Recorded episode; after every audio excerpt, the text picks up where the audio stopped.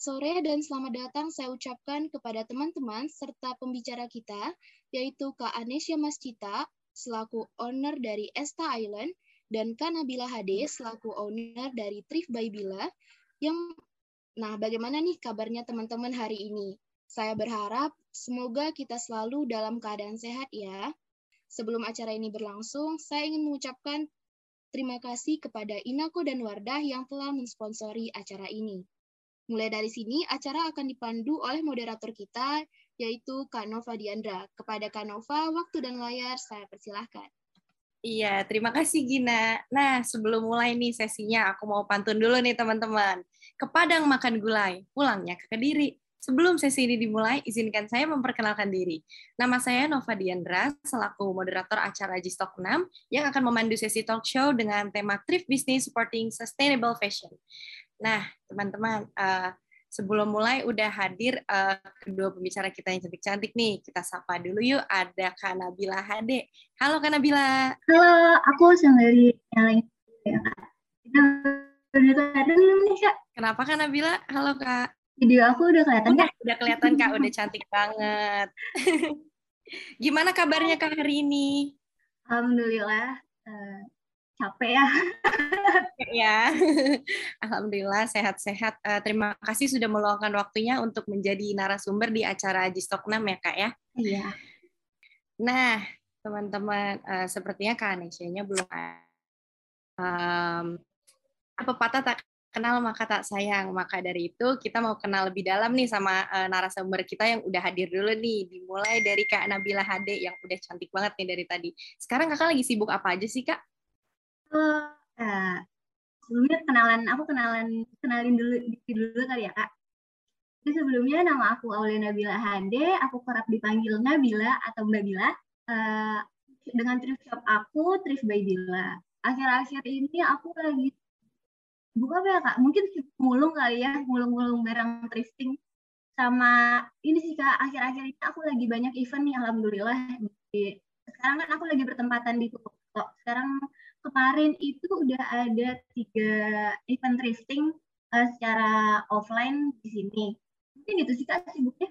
Oke, jadi sibuk mulung-mulung barang thrifting ya kak ya, dan juga event-event ya kak. Oke, um, sama sih kak kalau aku sih sekarang lagi sibuk kuliah nih kak dan aku uh, jujur udah nggak sabar banget aku kepo banget sama barang-barang thrifting oke kita langsung uh, masuk ke pertanyaan berikutnya boleh ya kak ya tadi kan kita sudah kenalan sama uh, pemiliknya nih. Sekarang kita mau tahu tentang bisnisnya nih kak. Uh, yaitu bisnis Kanabila at Thrift by Bila. Kak boleh diceritain sedikit dong awal mulanya terbentuk bisnis itu uh, gimana sih? Apa triggernya sampai kakak tuh kayak oke okay, ini saatnya aku buka bisnis thrift. That's it. This is the time aku harus buka bisnis. Gimana tuh Kak? Jadi, uh, jadi awalnya kan emang sebenarnya aku tuh suka banget nih jualan. Aku suka banget bisnis. Dari awal itu ketika sebelum aku jualan bisnis thrift, aku suka uh, dunia fashion. Pertama itu. Uh, waktu itu di bulan bulan apa ya kak di bulan Maret kalau nggak salah akhirnya aku uh, fokusin kepada trading tapi sebelumnya aku dari kuliah itu suka banget kak ketika aku beli pakaian bekas dan aku pakai lagi tapi untuk aku pribadi nah waktu itu juga belum belum tren-trennya si uh, thrifting thrift ini. Terus akhirnya bulan Maret aku aku ngefokusin untuk uh, bisnis thrifting di online uh, dengan dengan budget adanya sih kak waktu itu. Apalagi kan waktu itu covid susah banget cari supplier tuh susah banget karena gak bisa ke mana-mana. Awal-awal 2020 itu kan bener-bener bener-bener kekunci banget nih di rumah nggak bisa ke mana-mana. Cari supplier itu susah banget. Tapi kuncinya itu adalah cari peluang gimana nih kita bisa kita bisa keluar dari jalan ini. Oke, jadi karena Bila tuh awalnya emang dari basicnya tuh udah suka jualan, suka bisnis. Selain itu uh, bisnisnya di dalam uh, bidang fashion ya kak ya. Uh, mulai jadi karena Bila suka tuh uh, pakai pakaian bekas hmm. awalnya untuk pribadi ya. Dan juga dimulai dari uh, dengan budget seadanya. Nah kak, uh, untuk bisnis thrift uh, itu apa aja sih kak yang perlu uh, dipersiapin dalam modal dan lain-lainnya kira-kira apa sih yang perlu kita tahu gitu yang harus siap dulu gitu sebelum mulai bisnis kalau uh, hal yang perlu disiapin ketika kita bikin bisnis shifting. Yang pertama kalau menurut aku itu yang pasti adalah niat. Ketika kita niat kita udah terencana banget nih kita mau nyari apa kita bakal ngumpulin modal kayak gimana. Ini kalau misalkan di Tris Babila sendiri itu awalnya uh, aku pakai pakai baju bekas aku buat dijual lagi. Nah, ketika di situ baru tuh oh ternyata orang-orang tuh suka, model yang kayak gimana sih? Terus dengan model yang seadanya waktu itu model tuh nggak sampai nggak sampai tiga ratus ribu kak. Pertama kali aku bisnis thrift. Ya, jadi uh, ketika kita mau mulai bisnis thrift, yang pertama banget harus disiapin itu pasti niat ketika ketika kita udah punya niat pasti akan mateng dan akan lebih prepare dan segi modal, ilmu, terus uh, apa lagi ya kak? Pinter-pinter cari peluang menurut aku. Jadi yang paling penting tuh uh, niat ya kak ya. Minimal amal lebih niat. Oke okay. kak. Uh, sekarang aku mau tanya lagi nih, gimana sih kak cara uh, nentuin part partner kerjasama yang baik dalam bisnis trip ini, mulai dari supplier atau admin atau karyawan?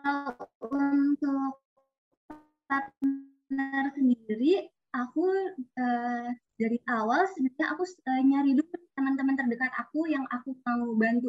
Yuk, bang bareng gitu. Yuk kita sama-sama kita sama-sama bangun bareng nih.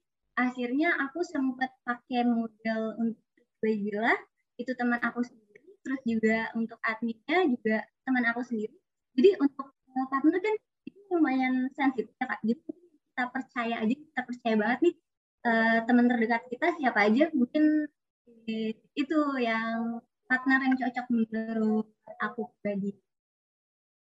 Teman terdekat ya kak ya. Jadi tapi apakah kakak dengan teman-teman ini berarti uh, pastinya sama-sama memiliki tujuan yang sama kak?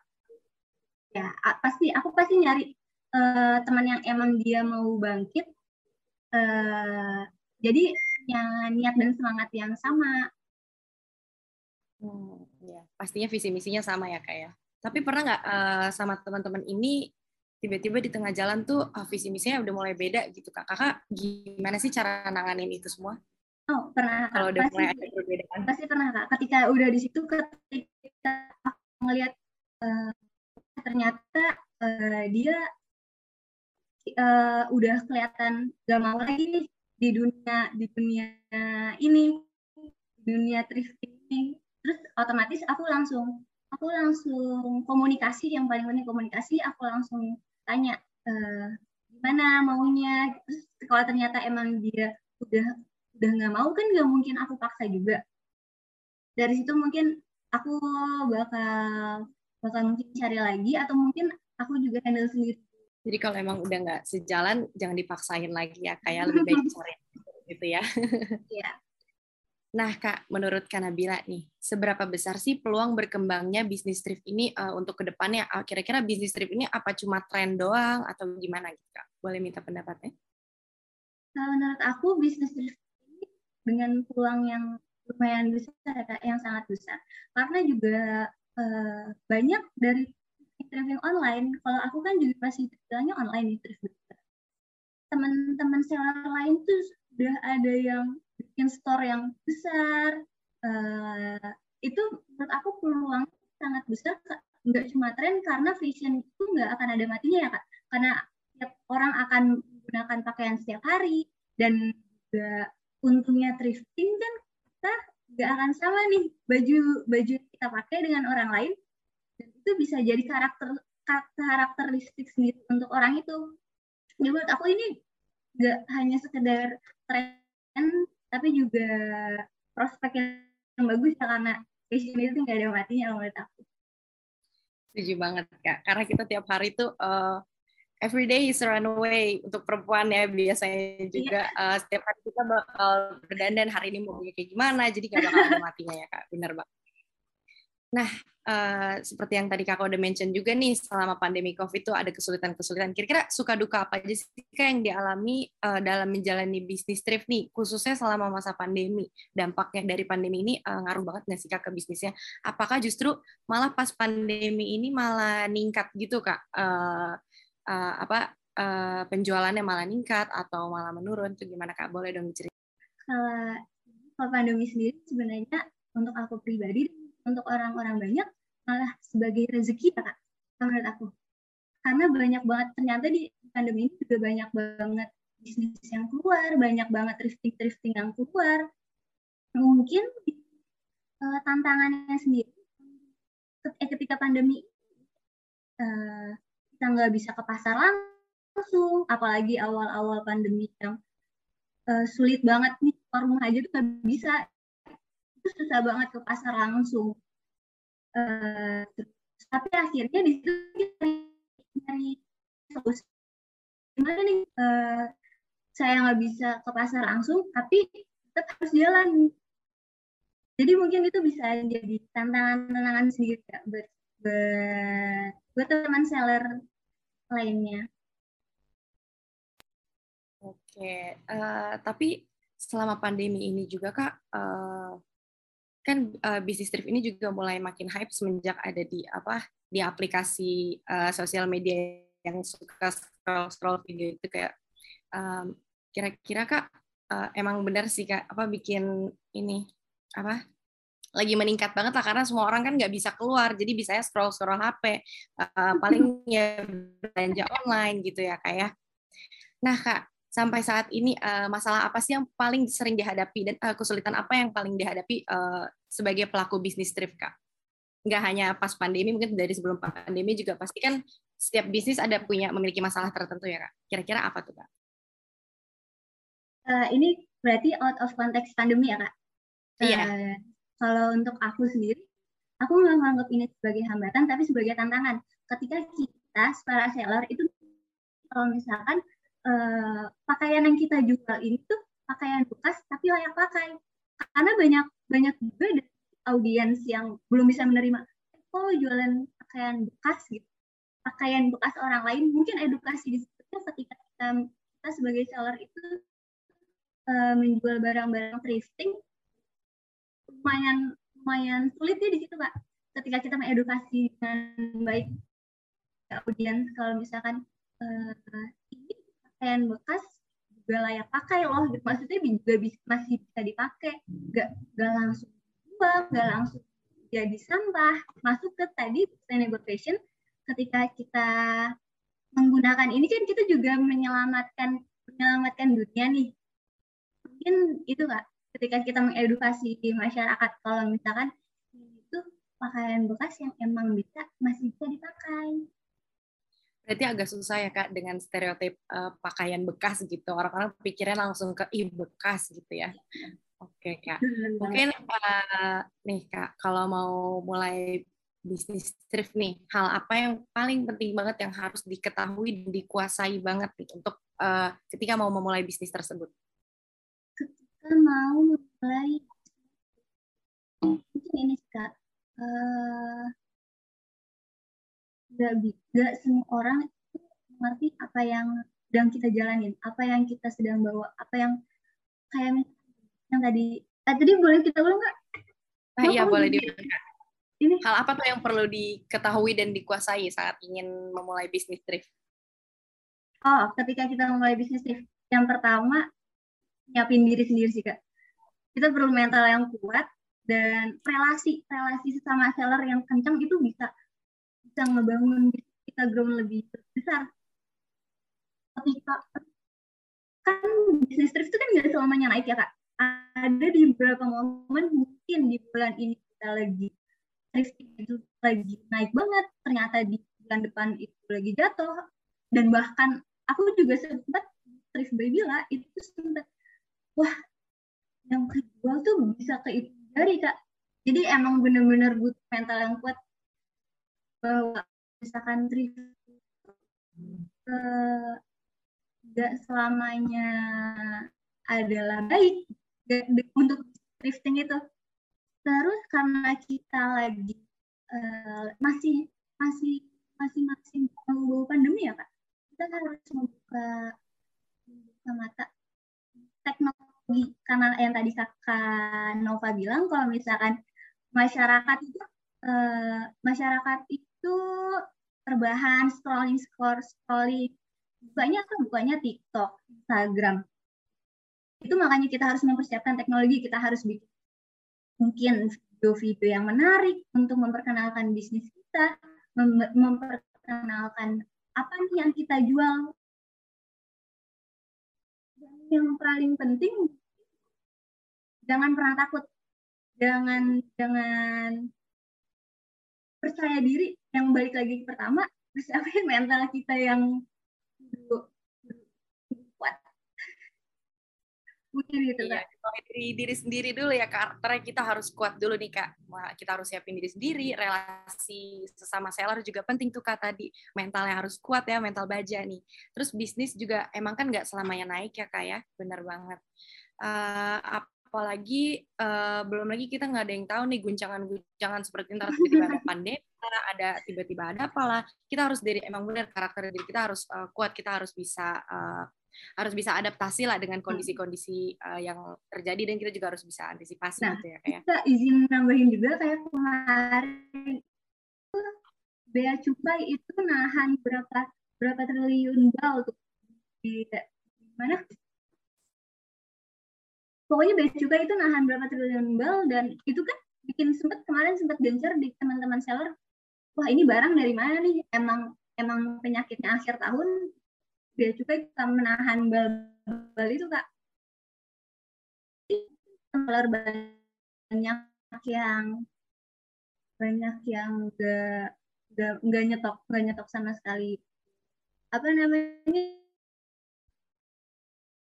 Itu kan lumayan jadi harus prepare prepare dulu Baik Kak, mungkin akan saya gantikan terlebih dahulu untuk menunggu Nova uh, terkait kendala jaringannya. Jadi sebenarnya di setiap bisnis itu pasti ada kendala ya, benar ya kan Kak? Pasti ada tantangan tersendiri ya, untuk bisnis itu. Dan mungkin eh, kendala-kendala ini tuh nggak pernah kita pikirkan sebelumnya, kayak tadi cerita kakak tentang bea cukai. Itu pengalaman pertama atau bagaimana Kak? Sebenarnya kalau untuk bea cukai itu enggak Kak. Sebenarnya aku udah lumayan hafal ketika permasalahan keluarnya kapan itu biasanya besar. Kayak misalkan hari Lebaran itu pasti udah udah lumayan gambarannya makanya dari situ aku kan pasti belajar. Ketika biaya cukai sibuk nahan aku tuh udah nyetok barang yang banyak. Aku udah nyetok bal bal untuk by jelas sendiri Oh berarti uh, pertama kali kakak dapat masalah seperti itu udah tahu nih udah ada rencana mitigasinya duluan ya. Gimana caranya biar tetap aman bisnisnya kakak. Bener gitu ya kan kayak? Benar oke. Okay. Oh, terus kak saya mau nanya nih kak untuk tips bagi pemula yang mau masuk ke dunia thrifting itu gimana? Mungkin kan mereka masih abu-abu nih kak nih uh, mau kerjasamanya sama siapa. Terus kayak tadi kakak ada bilang ke temen dekat sendiri dulu Nah, itu tuh gimana sih Kak tahu temen yang benar-benar sejalan sama terus pemikir kita. Bisa jadi kan kalau bisnis thrifting ini dianggap uh, punya stigma yang agak kayak oh, bisnis apa nih bisnis thrifting? Ih, jualan baju bekas ya, kadang dibilang seperti itu. Nah, itu tuh gimana sih Kak Mem mencari teman yang sejalan dengan pikiran kita tuh gimana tuh? Mencari teman yang sejalan kalau aku aku pasti ketika aku mau mau ajak teman aku sebagai partner aku aku pasti lihat ya itu tertarik kepada fashion atau enggak kak. Jadi kalau misalkan emang emang dia itu tertarik kepada fashion aku bisa bisa ngajak dan berkomunikasi yang lebih enak sama dia. Jadi aku bisa ngejelasin nih uh, thrifting tuh ini loh. Terus mungkin aku bakal ngajak dia mulung ke sini ke sini ke sini. Pelan pelan aku kenalin uh, dunia thrifting itu kayak gimana dan kayak gitu sih kak. Kalau untuk misalkan entrik uh, untuk mulai thrifting itu dari aku mungkin untuk uh, pertama untuk pertama buka bisnis thrift aku benar-benar nyaranin banget mungkin kalian teman-teman bisa jangan langsung dibal karena dibal itu kan kita nggak tahu nih isinya kayak gimana. Ketika kita beli bal dan ternyata itu, itu buruk itu mungkin kita bisa uh, mental kita jadi lebih down kak jadi mungkin kalau misalkan untuk teman-teman teman-teman yang mau mulai thrifting and mulai bisnis thrift dari paket usaha dulu mungkin atau minimal dari teman kita. Oke, karena bila makasih banget atas uh, tips-tipsnya nih ya kak ya. Nih kak ada satu lagi nih kak. Zaman sekarang tuh kan udah uh, banyak nih akun-akun uh, yang jual vintage fashion uh, berkedok uh, thrift nih ya kak di Instagram. Tapi mereka itu menjual dengan harga yang ibaratnya itu uh, ngelunjak gitu kak, bisa sampai 300, 400 ke atas dan seterusnya. Nah jadi di sini uh, gimana pendapat kakak terhadap oknum-oknum uh, yang menjual vintage fashion berkedok thrift dengan harga yang melunjak kayak gitu kak? Kalau untuk harga aku kan itu uh, perspektif orang-orang kan berbeda-beda kak. Mungkin mahal mahal bagi aku atau tidak mahal untuk Kanova. Jadi kalau misalkan untuk uh, aku bisa menganggap kalau misalkan itu memang, memang brand kepala yang emang uh, wah emang gila-gilaan harga aslinya. Dan itu kalau misalkan brand brand brand brand brand kepala itu di bal emang banget kalau misalkan menurut aku balik lagi kalau misalkan untuk mahal atau enggaknya itu kan balik ke perspektif masing-masing itu apalagi kan kalau balik lagi kalau untuk thrifting itu barang hanya satu. Kayak gitu kan semuanya kan pasti punya pasarnya masing-masing punya customer yeah. masing-masing gitu kan targetnya masing-masing ya kak ya. Beda-beda ya yang mau dijangkau nih kalangan yang uh, seberapa nih gitu ya. Uh, tapi kira-kira kak kalau untuk barang-barang thrift yang harganya 400 ke atas itu apakah bisa disebut thrift kak? Aku harus ngeliat dulu kak produk dia yang kayak gimana, barang dia itu apa. Baru aku bisa menilai. Kalau aku sendiri, uh, aku pernah bid kak. Aku buka bid, jadi aku nggak sih harga sendiri. Aku buka bid, udah deh di followers kalau saya Trifba bilang yang mau hargain berapa ternyata itu juga sempat ada uh, salah satu konek aku, koleksi aku yang Harry Potter itu laku bisa sampai 580 balik lagi perspektif masing-masing apakah itu mahal untuk dia atau itu mahal untuk aku jadi gitu aku nggak bisa menilai karena aku harus lihat dulu mungkin barang itu kayak gimana Berarti nggak bisa dipukul rata gitu ya kak? Kalau harganya 300 ya, oh, ini bukan barang thrift nih, terlalu mahal. Ini bukan thrift namanya, nggak bisa kayak gitu ya kak. Harus lebih objektif lagi. Oke, terima kasih Kak Nabila ya. Nah, uh, udah hadir nih pembicara kita satu lagi nih yang udah cantik banget. Aduh, ya. aduh, aduh, Halo, siapa Kak ini? Kak Nova, hai, hai Kak Bila. Halo. Halo Kak, gimana kabarnya hari ini Kak? Alhamdulillah baik. Kalian apa kabar? Baik new normal ini ya kak yeah. ya. Nah uh, kak uh, udah mulai uh, agak ketinggalan ya kak Anesya ini ya. Jadi kita. Ya nih maaf nih jaringan IndiHomeku lagi bapuk banget nggak tahu kenapa ya. Oh. Karena hujan ya kemarin. oh iya. Bincang-bincang mungkin awalnya kita mau kenalan dulu nih kak kan ada hmm. pepatah tak kenal maka kata sayang ya. Makanya kita mau kenalan dulu nih sama kak Anesya. Anesya nih sekarang kesibukannya apa aja sih kak? Oke, okay. halo semuanya, salam kenal. Aku Nesya. Aku juga dulu alumni JIS, tapi aku kayaknya batch pertama deh, apa batch kedua ya, aku lupa. Jadi salam kenal semua buat adik-adik. Abis itu aku sekarang kesibukan itu salah satu usaha aku, yaitu esta.island. Jadi sebelum esta.island itu aku namanya trifstatic.co. Nah, abis itu aku rebranding menjadi esta.island dan aku ownernya. Kebetulan aku udah kenal Kabila sebelumnya, jadi kalau nggak salah kita tuh pernah PFP-an. Tapi aku tuh baru tahu tuh dari adminku, kata adminku, Kak, uh, ini kamu nanti uh, ada seminar sama si Kabila ini, kita pernah PFP-an gitu. Udah mutualan? Kenapa? Kita udah mutualan. Udah, kita udah mutualan. aku juga baru nge, wah senang sekali, excited sekali gitu. Nah, terus kalau kenapa memilih usaha Esta.Island, kenapa memilih um, bisnis thrift, karena ya awalnya itu aku bisnis itu pengen nggak cuma sekedar profit, jadi aku pengen support juga tentang sustainability fashion.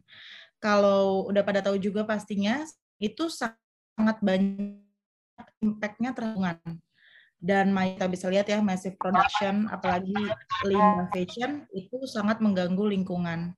That's why aku pengen banget nih usaha untuk uh, bikin teman-teman ataupun customerku ataupun uh, rekan-rekanku itu lebih concern terhadap sustainable fashion. Jadi bahwa apa yang kita kenakan itu nggak harus uh, mahal, nggak harus baru, tapi kita bisa mendaur ulang pakaian yang sudah ada dan kita bisa membeli barang yang memang layak pakai. Seperti itu, Kak. Wah, ternyata Kak Anesya alumni JIS juga ya. Kayak gitu iya. kan. Ya. Bener, apa jangan-jangan nih sesama pebisnis uh, trip emang apa relasinya kuat banget ya saling kenal sana sini ya kak ya seperti yang tadi dibilang Kanabila ya relasi kayak dan ternyata uh, tujuannya mulia juga ya kak pengen uh, customernya atau teman-teman semua lebih concern terhadap uh, sustainable fashion gitu ya kak tujuan yang mulia sekali Nah, tadi kan kita udah kenalan nih sama Kanesha, pemilik bisnisnya sekarang. Kita pengen tahu lebih dalam lagi uh, dengan bisnis tripnya Kak Anesya nih, uh, yaitu Esta.island punya Kak Anesya. Boleh diceritain sedikit dong Kak, awal mulanya tuh uh, terbentuk bisnisnya gimana sih Kak? Uh, triggernya apa sampai Kakak tuh uh, mikir ini saatnya untuk membuka bisnis dan dikembangin lagi? Hmm, Oke. Okay. Awalnya tuh aku cuma pemakai, jadi aku emang suka banget um, belanja baju. Tapi kalau tanpa disadari ya, kalau kita belanja misalnya contoh kalau aku ke mall atau kita ke mall lah. Kita ke mall belanja di H&M atau di Zara ah, aku jadi sebut retail ya. Tapi di retail price itu pas sadar kalau kita beli sekali visit tiga empat baju sejuta tuh udah di Gak mungkin, gak mungkin jarang aku lihat baju di sana tuh satu piece tuh di atas 300 400 tuh jarang gitu ya. Nah, sampai pada akhirnya aku tahu nih kenal dunia thrift aku suka mix and match dan sebagainya. Awal-awal tuh kalau di dunia thrift aku mainnya eh, masih yang gemoy-gemoy kak. Baju-baju yang kayak balon-balon gitu yang lucu-lucu. Nah sampai pada akhirnya aku kenal sama partnerku. Nah partnerku itu emang uh, dia duluan di dunia thrift tapi di bagian streetwear. Kayak brand-brand streetwear kayak Stussy dan sebagainya. Nah, akhirnya aku dapat marketku. Ternyata rekan-rekan teman-temanku itu mereka uh, kayak apa ya kayak crewneck hoodie Balenciaga, Givenchy dan sebagainya. Nah ternyata di industri thrift tuh ada juga gitu, ada juga dan harganya tuh jauh lebih murah. Misalnya kalau harga barunya itu berapa puluh juta atau berapa juta, tapi di harga thrift itu cuma 10% sampai 30% dari harga uh, barunya. Dan itu memang uh, keluaran langsung dari bal. Jadi sortingan terbaik lah dari bal. Nah, asal muasal kenapa akhirnya aku terjun jualan di dunia thrift? Karena kan aku sering belanja nih sering belanja dan numpuk. Awalnya ternyata teman-temanku tuh suka dengan apa yang aku kenakan suka dengan apa yang aku uh, punya gitu. Terus aku bilang wah ini opportunity baru. Uh, jadi ketika aku belanja satu terus misalnya barang harus keluar satu. Dan itu terus-terusan kayak gitu. Akhirnya terbitlah usaha thrifting aku ini kayak gitu. Dulu aku masih menyediakan paket usaha, tapi lama kelamaan barang aku limited, jadi uh, berpindah dari fashion yang gemoy-gemoy itu, yang kayak balon, oversize dan sebagainya. Karena aku udah partneran sama partner aku, partner aku itu dia streetwear, nah aku itu yang bagian luxury-nya sama ya paling kayak ada Gap dan brand-brand sebagainya gitu. Kalau fashion gemoy itu sudah didistribusiin ke beberapa all shop thrift yang udah jadi resellerku. Rekanan ada di Sulawesi, ada di Kalimantan dan sebagainya. Kayak gitu sih, Kak. Wah kak, ternyata uh, awalnya sama nih kayak Nabila tadi nih kak. Awalnya sama-sama pemakai nih. Awalnya, aduh pemakai kok agak agak gimana gitu ya.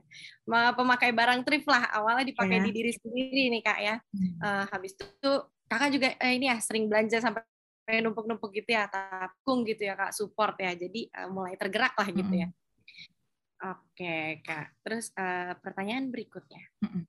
Gimana sih kak cara nentuin partner kerjasama yang baik dalam bisnis trip ini, mulai dari supplier, admin atau karyawan dan lain-lainnya? Gimana tuh kak? Hmm.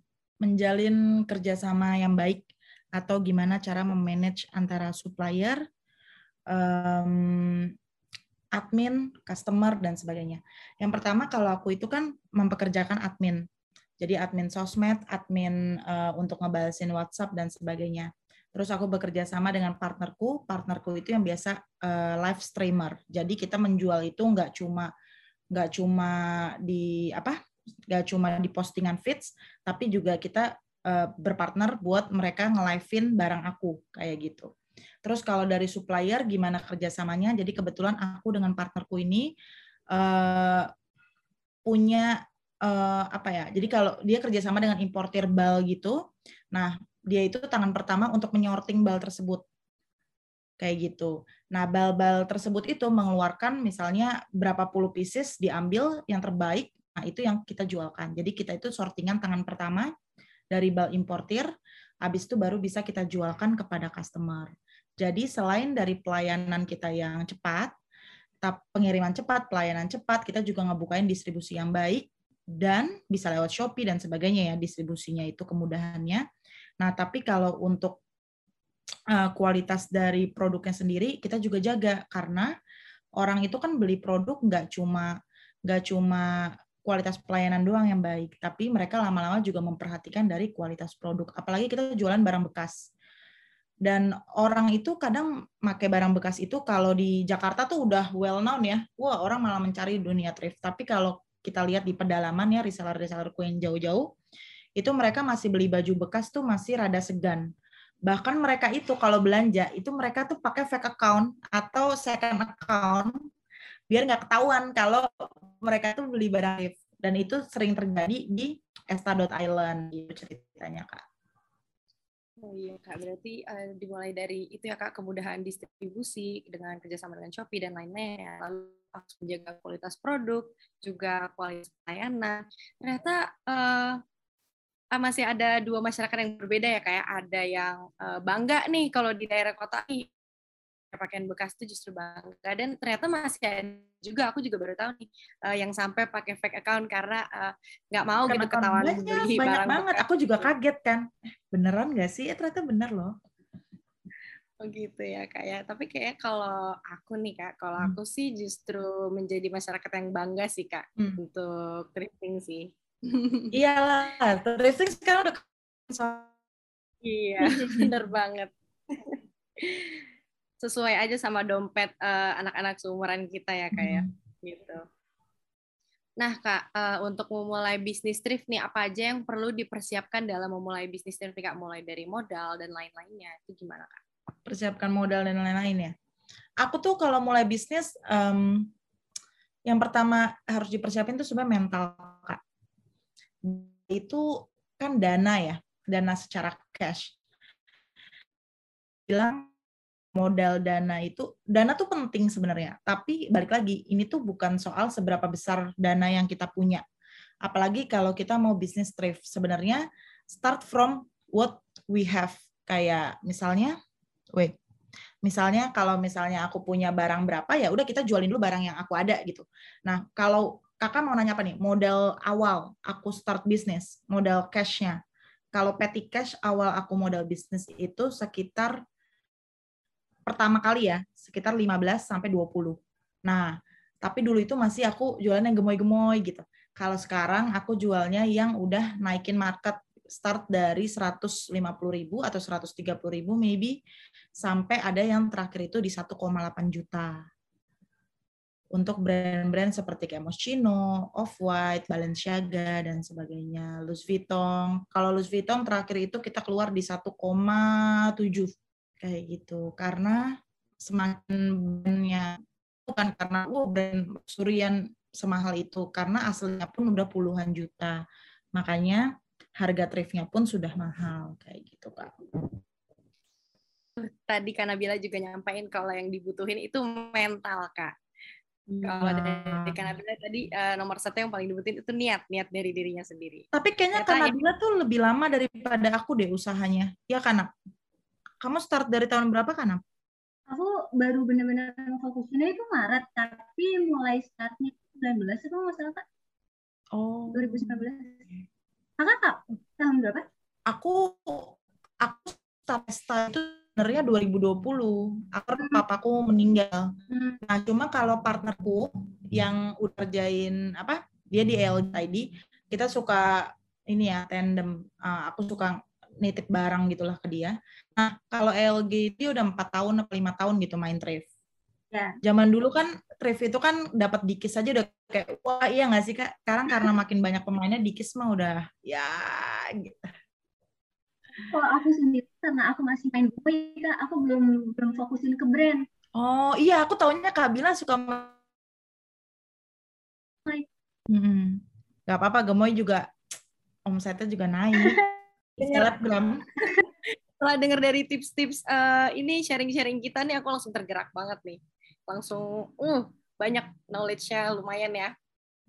Jadi uh, mental ternyata penting ya kak, mental, manajemen, strategi, dan juga uh, kita start from what we have ya. Kita apa yang kita punya kita jual segitu. Dan mungkin emang awalnya kita mulai dari bawah dulu ya kalau lama-lama kalau emang kita udah ngerti strateginya udah mulai uh, udah mulai ngerti arahnya ke mana nih baru kita kembangin lagi gitu ya kak Anisha ya benar benar nah kak uh, menurut kakak nih seberapa besar sih peluang berkembangnya bisnis trip ini untuk ke depannya apakah ini cuma tren semata aja atau gimana Ah, Bila dulu yang jawab atau gimana? Nah, karena Bila tadi udah jawab duluan kan. Oh, Kabila udah jawab. Ini aku ya. iya. Oke, okay, gimana uh, gimana ke depannya bisnis thrift ini bakal berkembang? Ke depannya bakal gimana? Kalau menurut aku semua bisnis, tapi terutama bisnis thrift ya, uh, kelihatannya ke depannya ini punya proyeksi yang baik. Maksudnya uh, ke depannya ini kayaknya akan semakin membaik. Tapi ya balik lagi kayaknya semua bisnis itu pasti ada kompetitor, ada kompetisi gimana caranya semua pemain thrift itu memberikan edit value yang baik di dalam produknya dan bisa menemukan market yang pas. Sehingga barang apa pun yang kita jual, kita sudah tahu market kita itu cocoknya di uh, produk yang mana gitu. Kayak Kabila, Kabila konsisten untuk fashion gemoy. Jangan salah karena itu pun uh, kalau dilihat lagi banyak rekan-rekan aku yang jualan fashion gemoy itu omsetnya sampai puluhan sampai ratusan per bulannya dalam nominal juta ya. Nah, kalau untuk brand sendiri balik lagi karena memang tuntutan dari market dan lingkungan kita yang lebih suka ke sana gitu.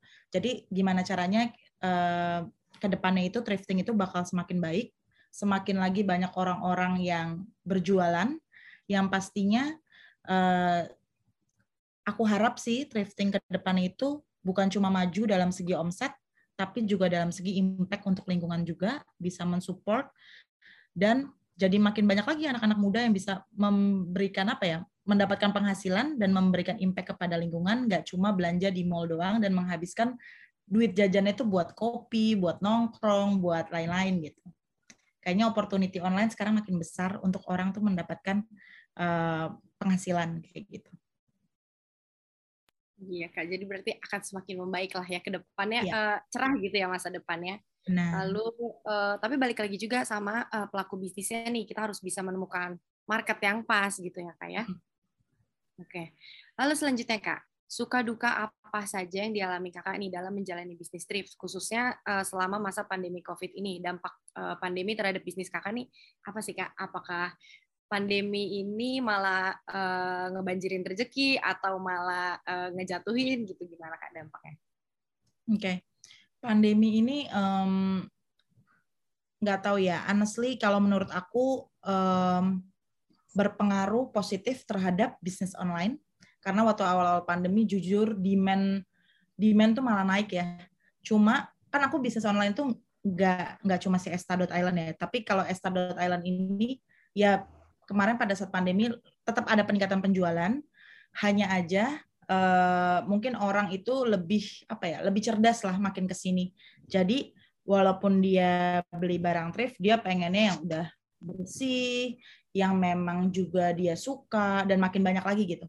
Nah, kalau ditanya pengaruh apa uh, yang ada pada saat pandemi ke bisnis online, yang pastinya malah meningkatkan penjualan karena orang itu bakal stay di mobil mobile phone yang mereka kan. Mereka akan mencari mana yang mereka suka dan makanya omset penjualan online itu jauh lebih meningkat daripada offline. Tapi itu harus dibarengi dengan pemberian kualitas produk yang baik juga kayak gitu.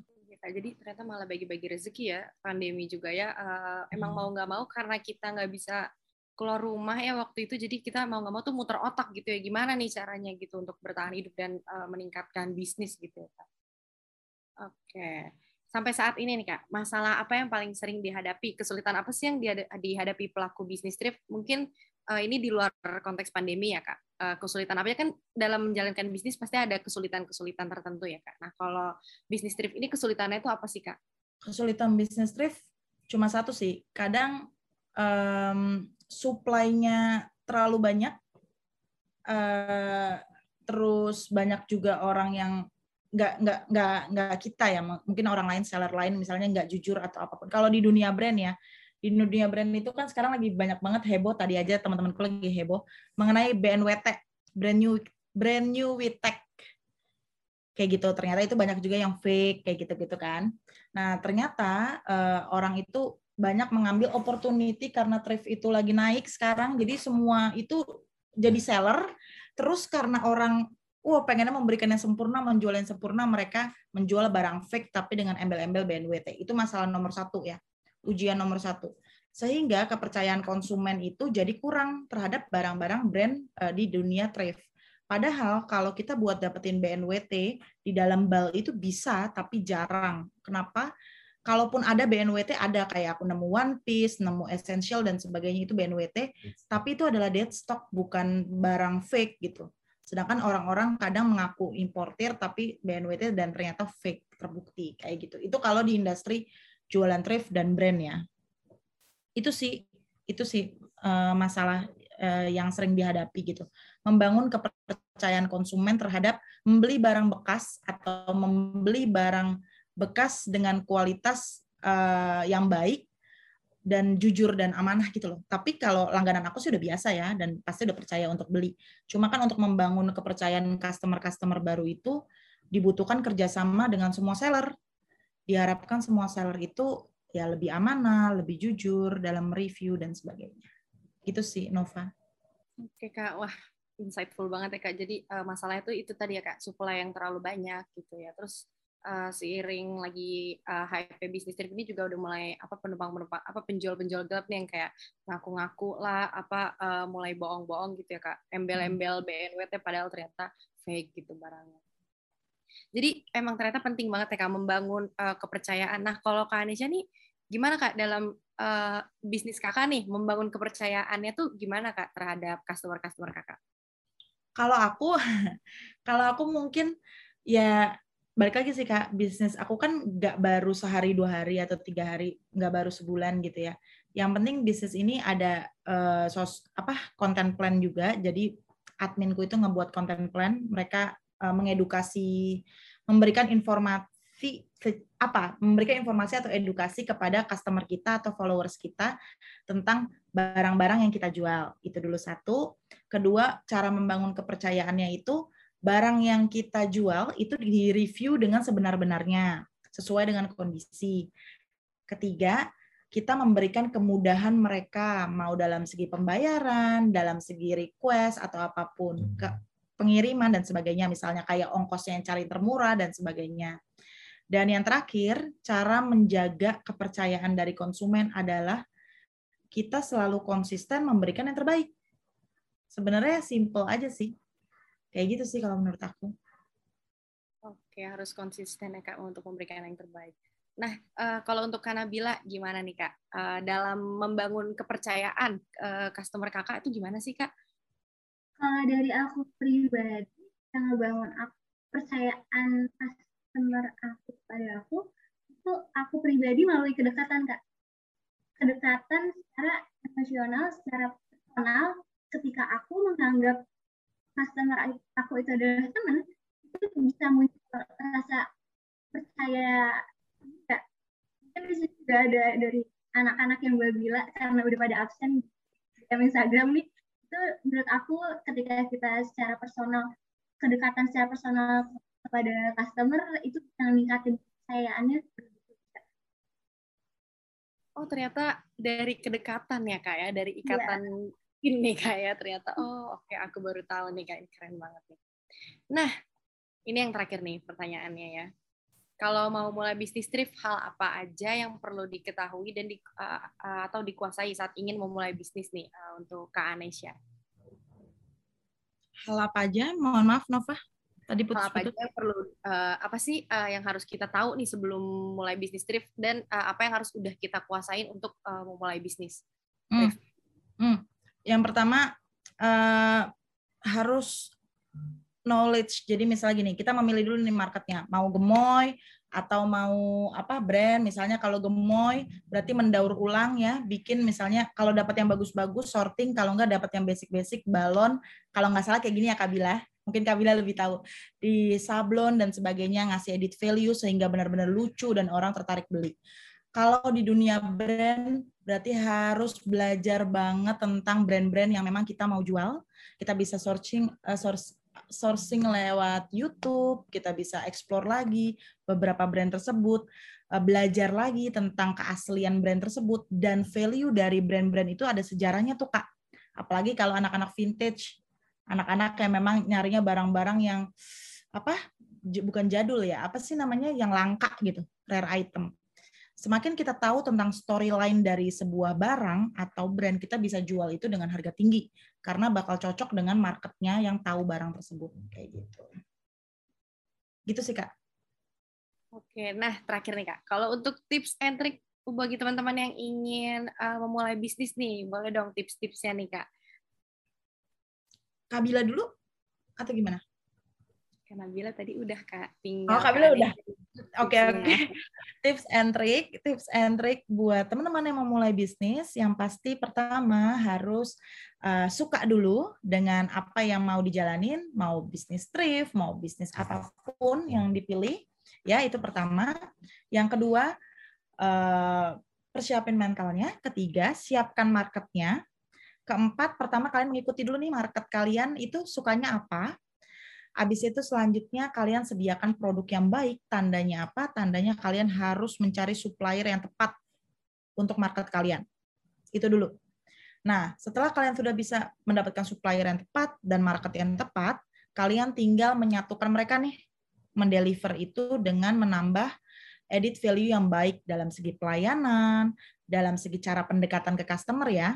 Habis itu menyediakan produk yang terbaik, mau produknya di packaging seperti apa, itu uh, dikemas seperti apa itu udah jadi uh, trik atau strategi yang kalian uh, punya masing-masing gitu. Biar ketika orang beli di kalian itu ada experience-nya. Jadi kayak wah gue pernah beli di bisnis ABC nih ternyata bisnis ABC ini bagus ya dia tuh begini gini gini jadi setiap bisnis itu harus memberikan um, positioning atau memberikan kayak apa ya kayak oh di di kepala dia tuh jadi bisnisnya si Bila ini gimana ya bisnisnya si Esta ini gimana ya kayak gitu. Menurut aku sih tips and triknya kayak gitu kak. Oke kak Anesya. Jadi emang ternyata uh, kalau bisa dibilang manajemennya juga lah yang paling penting gitu ya kayak selain yang pertama tadi harus suka dulu dan atau apa sih yang uh, yang mau dijalanin gitu mental uh, marketnya siapa suppliernya gimana gitu dan tinggal gimana cara kita eh, menggabungkan itu semua mengemasnya itu kayak gimana gitu harus pintar-pintar ya kita ya kayak ya. nah teman-teman uh, pertanyaan tadi menjadi akhir dari sesi talk show dengan narasumber nih. Pasti dari tadi udah pada gatel nih, udah ada yang raise juga. Tadi aku lihat yang mau nanya nih. Nah, sekarang kita masuk ke sesi Q&A para audiens dengan narasumbernya langsung. Bagi teman-teman yang ingin bertanya, bisa menggunakan fitur raise hand dan menyalakan kameranya apabila memungkinkan. Namun, apabila tidak memungkinkan, maka boleh bertanya melalui kolom chat. Oke, okay, uh, udah ada yang raise hand nih dari Kak Hazim uh, Ibnil Mas. Uh, bolehkah langsung aja di uh, pertanyaannya disampaikan? Uh, baik kak, mohon maaf ya, soalnya jaringan nggak bisa on cam. Uh, pertanyaannya itu gimana cara kita uh, nanggepin uh, orang tua kita yang nggak mendukung kita dalam terjun ke dunia uh, pertrifan ini? Itu aja sih. Nah, ya mungkin uh, boleh dijawab dulu oleh Kak Nabila. Dari tadi uh, udah agak lama nih nunggunya ya. Gimana tuh Kak kalau uh, orang tua yang nggak dukung bisnis trip nih Kak? Gimana tuh pertanyaan dari Hazim? Dari Kak Hazim ya? Ya. Aku izin jawab ya Kak. Jadi menurut aku sendiri karena aku pribadi orang tua aku awalnya yang masih kayak kok jualan baju bekas ini enak udah mana nyuci sendiri cerita sendiri awal-awal bisnis habis barang datang langsung segala macam terus pemikiran orang tua masih yang perjualan baju bekas baju bekas orang lain. Caranya kayak gimana? Kalau aku caranya bu dulu biar orang tua ngerti. Kalau misalkan bisnis yang uh, yang prepare lah yang layak ketika bisnis ini udah mulai apa namanya sudah bisa dibuktikan ada bukti nyatanya hasilnya itu mungkin mereka baru bisa percaya dan juga edukasi kepada ngasih tahu nih ke orang tua nah ini loh ini loh ini loh itu mungkin dari aku kak mungkin ini ya kayak uh, orang tua kita karena ini kan bisa dibilang bisnisnya tuh bisnis yang uh, kayaknya anak-anak seumur kita gitu. Kalau uh, ibu-ibu kita emang sepertinya belum terlalu mengerti. Mungkin uh, emang uh, kita kasih tahu dulu gitu ya. Emang pelan-pelan ya. Cara pendekatannya itu pelan-pelan gitu. Dan sekarang untuk Kak Anisha, uh, boleh ditambahin dong Kak nih, untuk pertanyaannya Kak Hazim. Oke, baik. Hai Kak Hazim, salam kenal ya. Um, kebetulan aku yatim piatu Uh, cuma usaha bisnis jadi setelah papaku meninggal aku baru resmi ya punya thrift online. nah, jadi gini, cara memberikan apa ya? Cara membuat orang tua kita paham atau mengerti uh, keinginan kita untuk memulai bisnis. Kalau yang aku ketahui, uh, semua orang tua pastinya pengen anaknya itu merasa secure atau aman. Yang artinya adalah orang tua tuh nggak pengen anaknya capek kayak tadi Kabila ya nyuci, uh, nyetrika waktu awal bisnis, jualan dan sebagainya. Nah kalau kebetulan dulu papaku itu backgroundnya itu uh, bisnis usaha tapi yang berbeda lah ya dengan usaha aku. Aku jelaskan ke papaku bahwa uh, aku bisnis itu nggak cuma untuk aku mencari untung dan bisnis itu uh, luas gitu ya bisnis itu nggak nggak nggak hanya mengenai aku belinya berapa, aku jual berapa, aku untungnya berapa, bukan. Tapi aku pengen bisnis aku itu memiliki value sendiri. Aku jelaskan itu kepada papaku gitu ya, orang tuaku. Dulunya aku juga kerja teman-teman di kantor. Aku kerja selama empat tahun. Aku juga kuliah lagi di PPM S2 karena ada beasiswa. Terus aku kuliah sambil kerja tuh ya jadi aku ngerasain tuh kuliah, kerja, aku punya usaha kecil-kecilan deh, capek banget. Akhirnya aku full time untuk menjalankan bisnis. Terus aku uh, bilang ke papaku bahwa ke orang tuaku lah ya, ke orang tua bahwa ini jalan yang aku pilih gitu ya. Aku berusaha untuk memberikan yang terbaik dan orang tua itu akan mendukung anaknya ketika kita merasa secure dengan bisnis kita sendiri. Kadang-kadang anak seumuran kita baru memulai bisnis, terus kita misalnya rugi, kita ditipu, kita apa, wah kita nangis dan sebagainya, marah dan sebagainya. Nah itu yang bikin orang tua kita tuh nggak mau anaknya tuh capek dan insecure atau merasa tidak aman. Makanya balik lagi, semua teman-teman yang mau memulai bisnis yang merasa tidak didukung orang tuanya, wajib untuk duduk bareng dengan orang tuanya dan memberitahu bahwa aku mau memulai sebuah bisnis dan aku pastikan ini sesuai dengan passion aku, aku pengen membuktikan bahwa aku bisa menjadi pengusaha yang nggak cuma mementingkan profit doang, tapi bisa memberikan impact kepada sekitar kayak gitu. Gitu ya kak. Oke, mantep banget nih kak. Jadi emang harus tekad diri sendiri juga ya kita harus lihat nih kita apakah kita sudah cukup tangguh karena orang tua mana sih yang mau ngelihat anaknya tuh susah gitu ya pasti kan pengen yang terbaik buat anaknya sebisa mungkin kan kayak ya udah anak udah tinggal terima enaknya aja duit udah dari orang tua gitu. Jadi benar ya harus duduk bareng uh, kita juga harus bisa ngeyakinin orang tua kalau kita udah cukup kuat nih kayak kita kuat nih kok mah. Aku bisa ngejalanin bisnis niat aku baik ngelakuin bisnis gitu. Aku ngerti loh gitu. Gimana nih kak Hazim? Apa sudah menjawab pertanyaannya? Iya kak. Udah kok. Makasih ya. Ya, terima kasih juga atas pertanyaannya Kak Hazim. Nah, ini uh, aku akan bacain yang di kolom chat dulu, dulu nih Kak ya sesuai urutan. Uh, ada dari Kak Utami.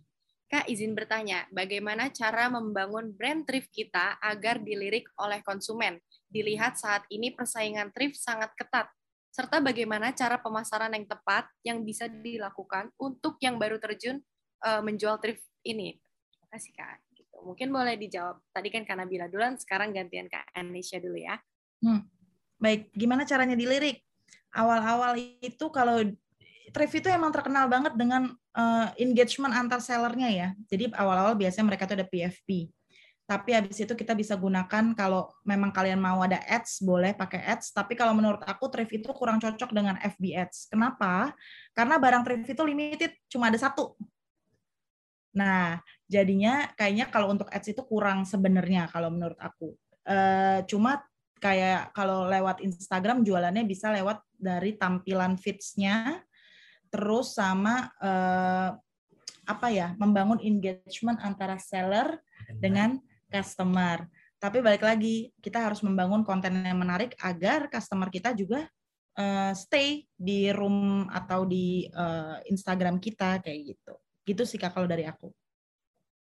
Oke, jadi uh, ads itu uh, kurang rekomend kurang direkomendasi ya kalau lebih ke Instagramnya, gimana tampilan feeds-nya dan konten-kontennya gimana ya. Oke, sekarang boleh kepada Kanabila. Oke, aku jawab. Jadi kalau menurut aku ke karakteristik job ini gimana nih karakteristiknya si uh, Bila atau yang lainnya kayak gitu gimana? Kalau misalkan aku pribadi, aku balik lagi kembali ke pendekatan secara personal kepada customer-customer aku. Itu ketika udah kita udah melakukan pendekatan itu bakal muncul percayaan, orang akan ngelirik kita. Itu babila aja atau kayak gimana mungkin kayak gitu kak karakteristik setiap thrift shopnya gitu ya kak berarti uh, lebih ke karakteristiknya seperti yang tadi uh, pendekatan ya kalau karena bilang kan lebih ke pendekatan secara personalnya gimana gitu cara nge-approach-nya. Oke, semoga uh, menjawab ya uh, siapa tadi namanya tuh Utami. Semoga uh, menjawab ya Utami. Oke, baik Kak, terima kasih sama-sama.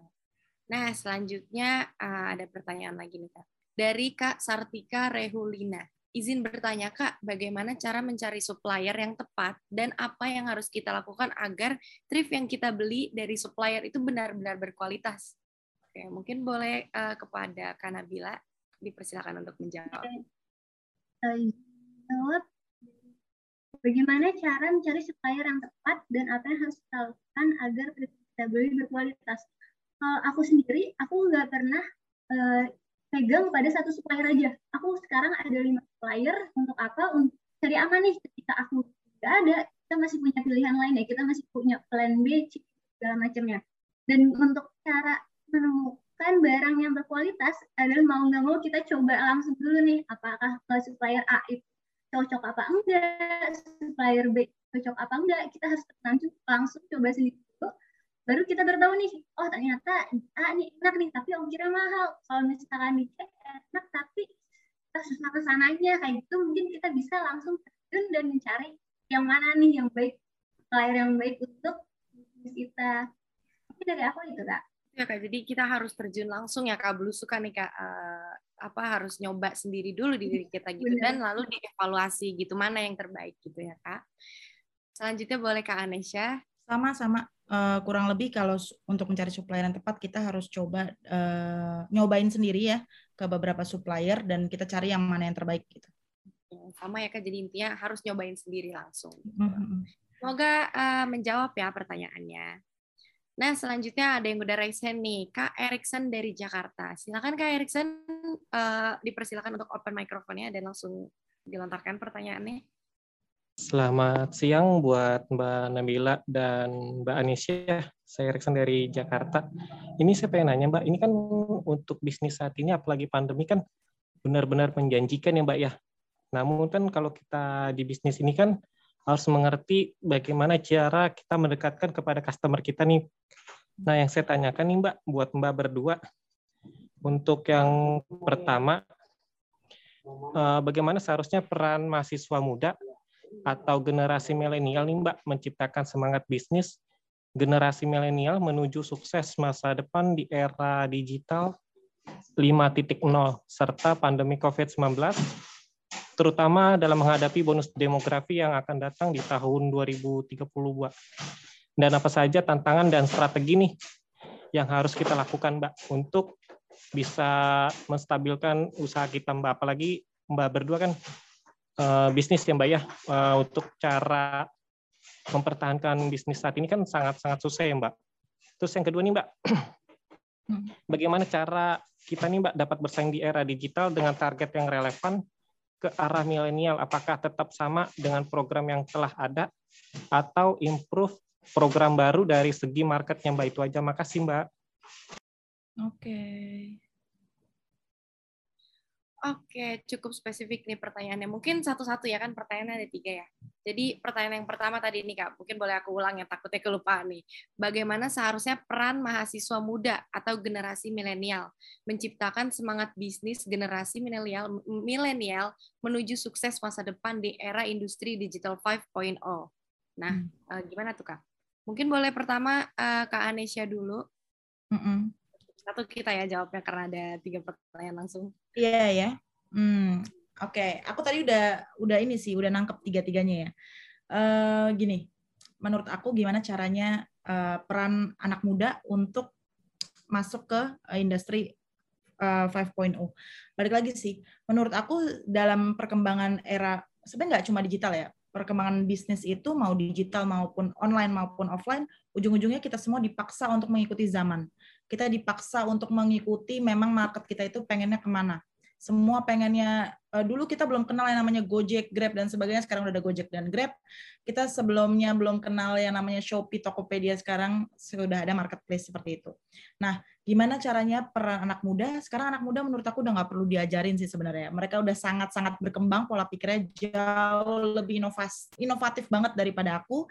Uh, tapi yang aku pengen tekenin di sini adalah uh, aku yakin anak muda itu udah tahu bedanya antara peluang yang positif dan gimana caranya memanfaatkan peluang tersebut itu penting.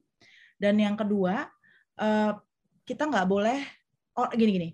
Orang yang paling eh, menurut aku bakal memenangkan pasar adalah orang yang adaptif atau yang cepat beradaptasi, cepat belajar, cepat bisa melihat perkembangan dan bisa memberikan solusi. Solusi apa? kenapa kita aku hadir di dalam uh, apa obrolan ini kayak thrift yang super fashion sustainable karena menurut aku ini menjawab ada masalah tentang lingkungan dan sebagainya. Nah, terus balik lagi tadi, gimana ke depannya uh, untuk bisnis thrift ini di era ke depannya uh, untuk yang 5.0 itu ya. Kalau teman-teman tahu di Amerika itu ada bisnis namanya threadup.com. Threadup.com itu dia online consignment khusus thrifting.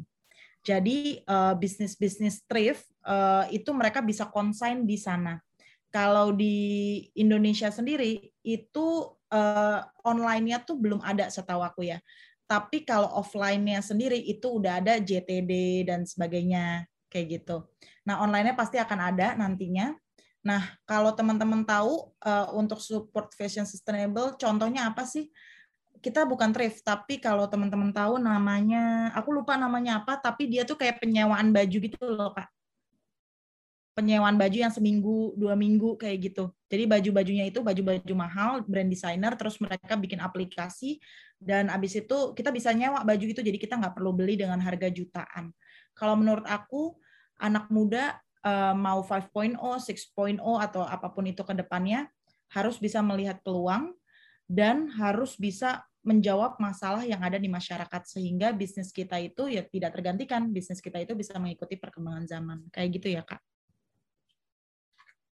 Oke jelas banget ya kak. Jadi uh, orang uh, pesan yang tadi uh, aku juga bakal ingat untuk ke depannya orang yang bisa menang itu adalah orang yang adaptif dan cepat uh, cepat menganalisa masalah dan uh, gimana cara ngejawab permasalahan tersebut dan juga uh, orang yang bisa melihat peluang gitu ya kak. Selanjutnya kepada Kanabila Hade, boleh Kak uh, diberikan jawabannya untuk pertanyaan tadi? Aku setuju banget sama Kak Nesha, mungkin jawaban aku kurang lebih uh, sama. Perannya anak muda ini karena bisnis nggak bisa dipaksakan. Itu nggak bisa dipaksakan, paksakan dan dari anak muda dari anak muda aja udah kita kita bisa bisa lihat digitalisasinya ya kak. Dengan adaptasi teknologi kita kita kita nggak bisa nggak bisa menolak teknologi dan emang harus harus fokus ke sana. Mungkin dari situ sih kak. Yang bisa kita bisa bedain realistis sama idealistis Oke kak, jadi sama ya kak. Uh, yang penting tuh harus adapt, uh, adaptasi gitu ya kak. Dan juga harus mengikuti perkembangan teknologi. Kita harus mau belajar, mau mengembangkan diri ke depannya gitu ya. Nggak mau stuck di situ aja. Jangan puas di situ aja. Semoga uh, pertanyaannya apakah sudah menjawab nih Erikson? Oke. Kita langsung lanjut ke pertanyaan berikutnya ya. Oke, terima kasih Kak. Ya, sama-sama Erikson. Sebentar ya Kak. Aku pilih dulu nih pertanyaannya. Karena kayak udah ada 500 orang nih Kak yang nanya. Iya banyak ya. Aku juga dari tadi nge-scroll-scroll. iya Kak. Oke, ini mungkin boleh dari Fikri Hafizal R. Izin bertanya, salah satu hal yang penting dalam sebuah bisnis, khususnya bisnis thrift, adalah pengelolaan keuangan. Sedangkan biasanya setiap barang thrift itu kan harga modalnya beda-beda tiap barangnya. Nah, hmm. bagaimana sih cara mengelola keuangan yang baik dengan modal barang yang beda? Terima kasih sebelumnya. Boleh kepada tadi siapa duluan tuh kak yang jawab? Uh, sekarang aku mau yang duluan. Oke, sekarang Kak Anesya boleh untuk yang jawab duluan. Oh, aku duluan. Tadi bukannya aku duluan. Oh ya salah Kak, Kak Nabila maksudnya. untuk untuk keuangan kalau aduh aku sendiri masih masih lumayan riwah nih kak dari keuangan mungkin nanti aku bisa dapet tips juga nih dari kak Anis gimana cara mengelolanya. Tapi kalau aku sendiri karena uploadnya itu per minggu ya kak aku bakal ngerekap datanya tuh di per minggunya jadi untuk di Trivia sendiri itu upload season per seasonnya itu per minggu. Nanti akhir minggu kita bisa ngerekap nih eh, data-data data-data dari dari barang aku tuh kayak gimana. Tapi sejauh ini emang aku masih kesulitan di masalah keuangan ini kak. Mungkin nanti aku bisa mendapatkan tips dari kak Anisha baik kak uh, suaranya agak putus-putus kak di aku kak mungkin uh, boleh diulang sedikit kak coba sekarang udah oke okay, kak Iya, hmm. udah. Mungkin boleh hmm. agak kencang sedikit lagi, Kak, suaranya. Tes, halo, Kak. Iya, iya, terdengar, okay. Kak. Karena dari aku itu uh, untuk uangannya betulin per minggu karena seasonnya Trif Babila itu per minggu aku ya aku emang masih pengen kesulitan di keuangan tapi yang paling penting itu rekap data kak. Data barang yang keluar dan barang yang masuk harus ada. Nanti uh, aku bisa mendapatkan tips dari Kak Anesya karena aku masih rancu juga nih Kak di keuangan Oke, jadi ternyata emang masih belum uh, masih abu-abu lah kalau masalah keuangan ini ya kak. Jadi yang penting itu rekap data dulu ya, ya barang keluar dan barang masuk itu gimana. Oke, mungkin boleh selanjutnya kak Anesya. Oke, okay, um, ini ilmu ilmu yang aku pelajari juga ya. Awalnya juga uh, untuk dunia thrift balik lagi barangnya cuma satu, terus harga modalnya beda-beda. Nah kita kita ngomong yang general ya, karena tadi aku juga lihat ada pertanyaan yang nanya, kak kalau beli bal itu di Batam dan sebagainya aku mau ngasih tahu kalau dalam satu bal atau satu karung itu ada yang namanya kepala badan kaki. Apa itu kepala badan kaki atau ubun-ubun? Kepala itu yang brand-brand yang wah pricey dan sebagainya. Badan itu yang kayak fashion-fashion gemoy yang masih bisa kita jual lagi. Nah, terus kalau kaki itu yang kayak misalnya track apa sih tiba-tiba ada kayak tangan buntung atau yang memang eh, nggak begitu layak dijual lah misalnya kayak gitu. Nah, itu mereka harus didistribusikan tuh ke tangan yang tepat. Bahkan kaki aja tuh ada yang beli. Jadi caranya kalau menghitungnya itu aku bisa biasa ngitung HPP-nya. Misalnya aku modal itu sekali kloter ya, misalnya satu bal itu sekitar 6 juta, 7 juta. Nah, ketika aku sudah beli bal di dalam satu bal itu ada 150 eh, tiga pieces misalnya kalau bal hoodie, kalau bal CN itu misalnya ada 160 170-an ya.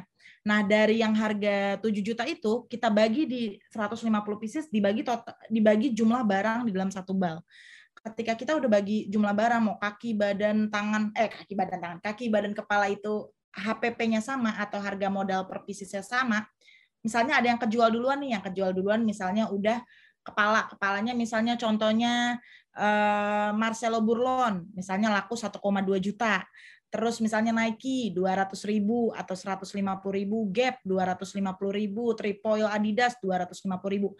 Nah itu kan harganya itu jauh dari HPP-nya. Misalnya HPP-nya cuma 90 ribu atau 50 ribu atau 70 ribu. Dari harga yang udah kita keluar tuh Kak, misalnya kita udah terkumpul, uh, ya misalnya kita udah terkumpul 3 juta atau 4 juta dari yang keluar barang.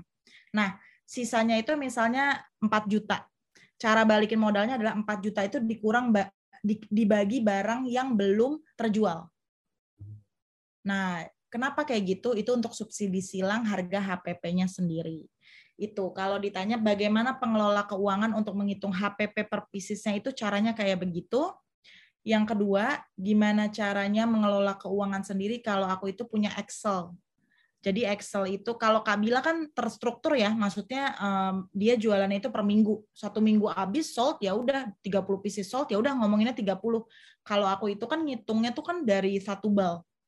Dari total barang kita kalau sekali nge-live streaming aja tuh ada sekitar 250 pieces. Dan itu uh, harganya pun beda-beda kan. Nah, caranya adalah ya kayak tadi barang keluar berapa, sisanya berapa itu dibagi dengan total HPP dan sebagainya sehingga uh, kita bisa ngadain tuh oh kita udah balik modal kita udah profit sekian berarti barang-barang yang sisa ini kita bisa jual berapa aja yang penting itu untuk jadi untung kita atau bisa kita giveawayin dan sebagainya kayak gitu sih kak tekniknya kalau di dalam thrift Wah, ternyata kita sama-sama belajar juga nih karena Bila ya. Jadi lebih tahu nih ternyata Kak Anesya sampai pakai Excel gitu ya. Semoga pertanyaannya menjawab ya. Nah, selanjutnya ada lagi nih Kak pertanyaan dari Sartika. Eh, ini udah tadi ya, Kak? Aku sampai bingung sendiri nih. Itu Kak yang ini menarik sih Kak yang gimana cara kakak-kakak pembicara mengena, menangani stress attack di setiap harinya. Nah, Kak Bila, ya. Oke. Okay. Coba Kak Bila. Boleh Kak Nabila dulu nih, Kak. Wah, ini ini aku nggak tahu ini Kak ini atau seller seller seller lain juga kayak aku apa enggak. Tapi kalau misalkan aku tapi gimana nih eh, tek ya pertanyaan saya guys. Aku sendiri kalau aku mungkin suntuk di dunia thrift ya, aku lagi suntuk banget jualan, aku merapin lagi, aku berantakin barang aku, terus aku rapin lagi kak. Iya nggak sih kak? Iya, nggak sih? Aku pernah ada momen itu juga sih. Kayak, ah gila, suntuk banget ini, udah bosen jualan, apa gimana. Terus aku berantakin semuanya, terus ngeliat kayak, barang-barang gue lucu-lucu juga ya, terus rapiin lagi sendiri sehari tuh aku bisa ngeberantakin tuh semua beresin barang sendiri bisa empat kali. Karena karena suntuk banget tapi itu jadi motivasi sendiri loh kak. Ketika kita ngeliat barang kita itu lagi bagus-bagus itu bisa wah ayo jualan lagi ayo un posting lagi kayak gitu mungkin dari aku. Oke, okay, jadi kayak kayak refreshing gitu juga ya kak sebenarnya. Dan ya. uh, dengan ngeliat barang-barang tuh jadi keinget kayak uh, tujuan awal aku bisnis ini apa sih jadi ke, ke, ke remind lagi gitu juga ya kayak ya. keren banget. Sekarang boleh dari Kak Anesha nih sharing Kak. Cara ngatasin stress attack, aku tuh tipe yang memang anak kamar banget. Maksudnya anak rum bukan rumahan sih, kamar banget. Kayak aku males banget keluar kamar kan. Nah kalau aku lagi suntuk sama uh, apa usaha aku, kalau aku caranya ya tadi yang ngeberantakin, mungkin aku pernah ada momen itu, tapi makin ke sini aku makin capek ngerapiinnya kak. nah, tapi lebih kayak kalau sekarang aku uh, suka aku tuh punya kebiasaan suka bacain testimoni gitu loh kak. Testimoni testimoni gitu. Aku seneng ketika orang ternyata ih kok uh, bisnis kita tuh ternyata bagi kita ini kayak aduh receh banget deh buat aku. Maksudnya kayak buat kita ya kayak aduh ini bisnis baju bekas dan sebagainya. Ternyata banyak orang-orang di luar sana itu terbantu banget dengan bisnis kita dia termotivasi untuk bikin usaha lagi di kotanya. Dia dia menjadi merasa kayak ah lebih hemat gue beli di sini nih daripada gue beli di mall dan sebagainya. Jadi itu sih cara aku mengatasi stress attack aku. Melihat ada orang lain ternyata tuh terkesan dengan usaha yang kita jalanin gitu. Itu jadi motivasi sendiri sih. Oke, terima kasih Kak Anesha dan Kak Nabila. Ini ada selanjutnya nih pertanyaan lagi nih Kak. Bagaimana cara bagaimana cara menghadapi fashion yang unik dan mewah untuk dijadikan tren bagi masyarakat, membuat suatu fashion uh, menjadi berkelas dan dimati dan diminati oleh masyarakat seperti Chanel dengan ciri khas uh, yang simple tapi elegan. Nah, gimana tuh kak? Boleh kak Anesha dulu menjawab? Hmm. Tunggu, itu pertanyaan dari siapa kak? Tadi aku kurang ini, kurang ngeh ini kak uh, ini dia uh, private chat sih makanya oh, muncul oke okay. iya. okay. intinya gimana gimana caranya menghadapi fashion yang unik dan mewah untuk dijadikan tren bagi masyarakat oh gimana caranya membentuk fashion nah, yang membuat suatu fashion uh, menjadi berkelas gitu dan diminati oh. oleh masyarakat dengan ciri khas yang simple tapi elegan Oke, okay, oke. Okay. Ini berarti kita oke, okay, gini. Kalau di dalam dunia trade sendiri, ini kan brand-brand sebenarnya brand-brand yang memang sudah umum ya, brand impor, brand-brand dari luar negeri dan sebagainya. Kalau tahu ada brand yang kayak uh, ada Kirs yang dipakai sama boyband boyband Korea, ada Oi Oi dan sebagai Chance Chance gitu kan. Itu kan brand-brand dipakai sama boyband boyband Korea. Nah, gimana caranya ngangkat uh, dan menjadikan brand-brand yang kayak Chanel dan lainnya itu berkelas. Kalau dalam industri brand untuk thrift ya, untuk brand-brandnya sendiri, mereka tuh sudah punya value-nya masing-masing. Kayak orang yang suka Givenchy, orang yang suka Owe, orang yang suka Stussy, kayak bisnis thrift itu punya genre-nya, Kak. Ada yang memang gemoy itu genre loh, fashion gemoy itu genre, kayak tangan-tangan balon itu genre. Kalau luxury itu punya genre-nya sendiri, atau ada anak vintage itu kayak naskar dan sebagainya itu genre-nya sendiri. Jadi gimana caranya membuat brand itu tambah berkelas? Kalau kita itu kan mempelajari dulu nih uh, setiap brand itu punya ceritanya masing-masing, punya sejarahnya masing-masing. Apa yang mau kita deliver ke uh, customer? Kalau cara membuat brand yang kita jual itu menarik atau elegan dan sebagainya uh, di mata customer, caranya adalah membuat konten yang menarik dan sesuai dengan yang kita inginkan. Karena kan sebenarnya sekarang itu penyampaian konten yang kadang kurang pas kayak gitu. Mau konten kita cuma katalog baju doang, tapi pada saat kita lagi pendekatan kayak Kak Bila, mungkin pendekatan bisa lewat Shopee live streaming, uh, TikTok live streaming, Instagram live streaming, kita bisa uh, dekat, kita bisa tahu nih market itu sukanya apa. Terus kebayang nggak warna aja itu bisa naikin harga. Kalau kakak tahu warna jotol, hijau botol, warna pastel, warna min neon, itu harganya lebih mahal dari harga biasa. Kayak dikis kuning, dikis merah, itu harganya bisa nembus 600 ribu loh, 700 ribu. Sedangkan di kis yang biasa, abu-abu dan sebagainya itu cuma 130 ribu. Dari harga eh, dari warna aja itu bisa memberikan harga yang berbeda. Apalagi kalau kita tahu story atau sejarah dari sebuah brand ataupun produknya. Begitu ya, Kak? Wah ternyata gitu ya kak dari warna aja tuh bisa berpengaruh banyak ya kak. Berarti iya loh. kita tuh harus lebih luas lagi nih. Kita harus lebih banyak belajar lagi nih. Cari tahu lah sampai dalam-dalam ternyata penting tuh kak ya konten yang menarik dan harus sesuai juga dengan yang kita inginkan apa yang ingin kita sampaikan ke uh, target market kita gitu ya kak. Sekarang boleh kepada Kak Nabila Hade. Kalau dari aku karena aku basic gemuk, akan aku juga masih butuh mengerti banget tentang brand-brand brand-brand kepala atau brand-brand kayak Kak Anesha ini. Aku bisa jawab dalam yang tadi kakak bilang, Kak Anesha bilang, mau juga ada ada bagian. Genre. Mm -hmm apa aku setuju sama Kanesha buat konten semenarik mungkin. Apalagi gue kita bisa konten OOT yang benar-benar menarik. Kita bisa up di TikTok, kita bisa up di baru Reels. Mungkin dari situ sih, Kak. Oke, sama ya kayak konten ya penting banget jadi konten itu. Oke, hmm, kita pilih siapa lagi nih kak? Ada yang di private chat juga sih kak. Oke, bagaimana cara agar kualitas barang tersebut tetap bagus walaupun sudah bermodel thrifting? Hmm. Boleh kepada Kanabila dulu untuk dipersilakan menjawab. Bagaimana? Tadi gimana Kak? Bagaimana cara agar kualitas barang tersebut tetap bagus walaupun uh, sudah bermodel thrifting? Bagaimana kualitas barang tetap bagus walau itu pakaian bekas? Ya, walaupun ya mungkin Caranya, maksudnya. kalau menurut aku gimana kita nunjuk ke audiens kalau misalkan barang itu masih masih punya value yang kuat? Kayak misalkan ini barang yang aku pakai ini juga barang thrifting. Cara cara kita bisa nunjuk barang yang barang thrift barang thrifting itu masih masih punya value. Kalau menurut aku contohnya gitu sih kak. Oke, uh, selanjutnya kepada Kak Anesha, boleh nih Kak? Ya, um, pertama sortir dan QC atau quality control ya. Sem namanya juga kita jualan barang bekas nggak ya jarang ya kita dapat yang benar-benar like new tuh jarang sebenarnya. Nah terus gimana caranya kita bisa um, apa ya bisa orang tuh suka dengan produknya walaupun misalnya misalnya gini kita jujur aja misalnya kadang-kadang kan barang itu beda-beda ya kak. Kalau nemu di bal gitu kan kadang-kadang ada yang ripnya dan sebagainya yang kurang baik dan sebagainya. Kita bisa akalin misalnya kita bisa ganti ripnya kita bisa misalnya ada yang hole bisa diakalin atau enggak. Balik lagi kalau brand sendiri itu paling parah tuh kalau hole kak atau bolong. Kalau udah bolong tuh harganya jual pasti jatuh banget. Nah tapi kalau kita bisa ngakalinnya ya bagus. Cuma kalau memang barangnya itu enggak pokoknya kita jelaskan sesuai dengan kondisi aja. Kita jual sesuai dengan kondisi. Misalnya kondisinya nggak bagus, kalau kitanya memang mau jual ya udah dengan resiko harganya turun. Tapi kalau kita mau uh, barangnya benar-benar like new nih, ya kita bisa jual sesuai dengan harga yang tinggi yang memang sesuai dengan pasaran kayak gitu sih kak. Oke, jadi uh, kita harus ini ya kayak jual sesuai dengan kondisi aja ya kayak.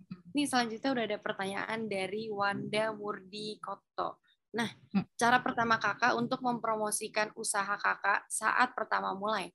Untuk seseorang yang ingin bangun usaha thrift pasti masih bingung cara untuk bangun thrift shop. Berarti uh, cara cara untuk mempromosikan usaha tuh pertama mulai gimana tuh kak? Boleh kepada siapa dulu nih tadi? Ah, Kak Anesya sekarang ya. Oh ya. Oke, cara mempromosikan usaha. Awalnya bingung, benar. Semua orang kayaknya bingung deh eh, mau mulai usaha. Kadang-kadang kita juga bingung ya mau mulai usaha apa dulu gitu.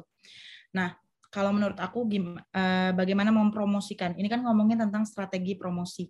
Yang pertama adalah kita harus pakai bajunya dulu. Kita pakai bajunya, kita suka, kita kita senang dengan apa yang kita jual kayak gitu. Nah, habis itu nanti orang-orang kalau biasanya aku orang-orang lingkungan kita pun melihat kok kayaknya bagus ya baju lo. Ternyata baju yang kita gunakan itu tidak mahal karena ini adalah barang thrift dan sebagainya. Balik lagi sih menurut aku kalau di industri thrift sendiri eh, kita itu pengen mempromosikan eh, bahwa gini kak. Value dari seseorang itu nggak harus dengan baju yang mahal mewah baru dan sebagainya tapi tergantung dari value orang pemakainya, value dari diri kita sendiri. Nah, busana yang kita kenakan ini adalah pengemas. Ini adalah bukti apresiasi kita terhadap orang yang ada di hadapan kita. Menurut aku seperti itu.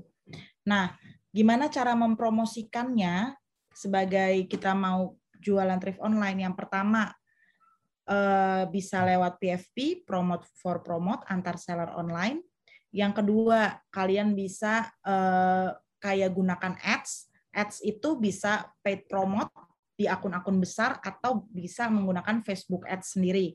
Yang ketiga, kalian bisa coba-coba streaming yang market basketnya besar seperti Shopee Live atau dulu aku juga pernah main Shopee Live sampai likersnya itu 30 ribu tanpa koin ya.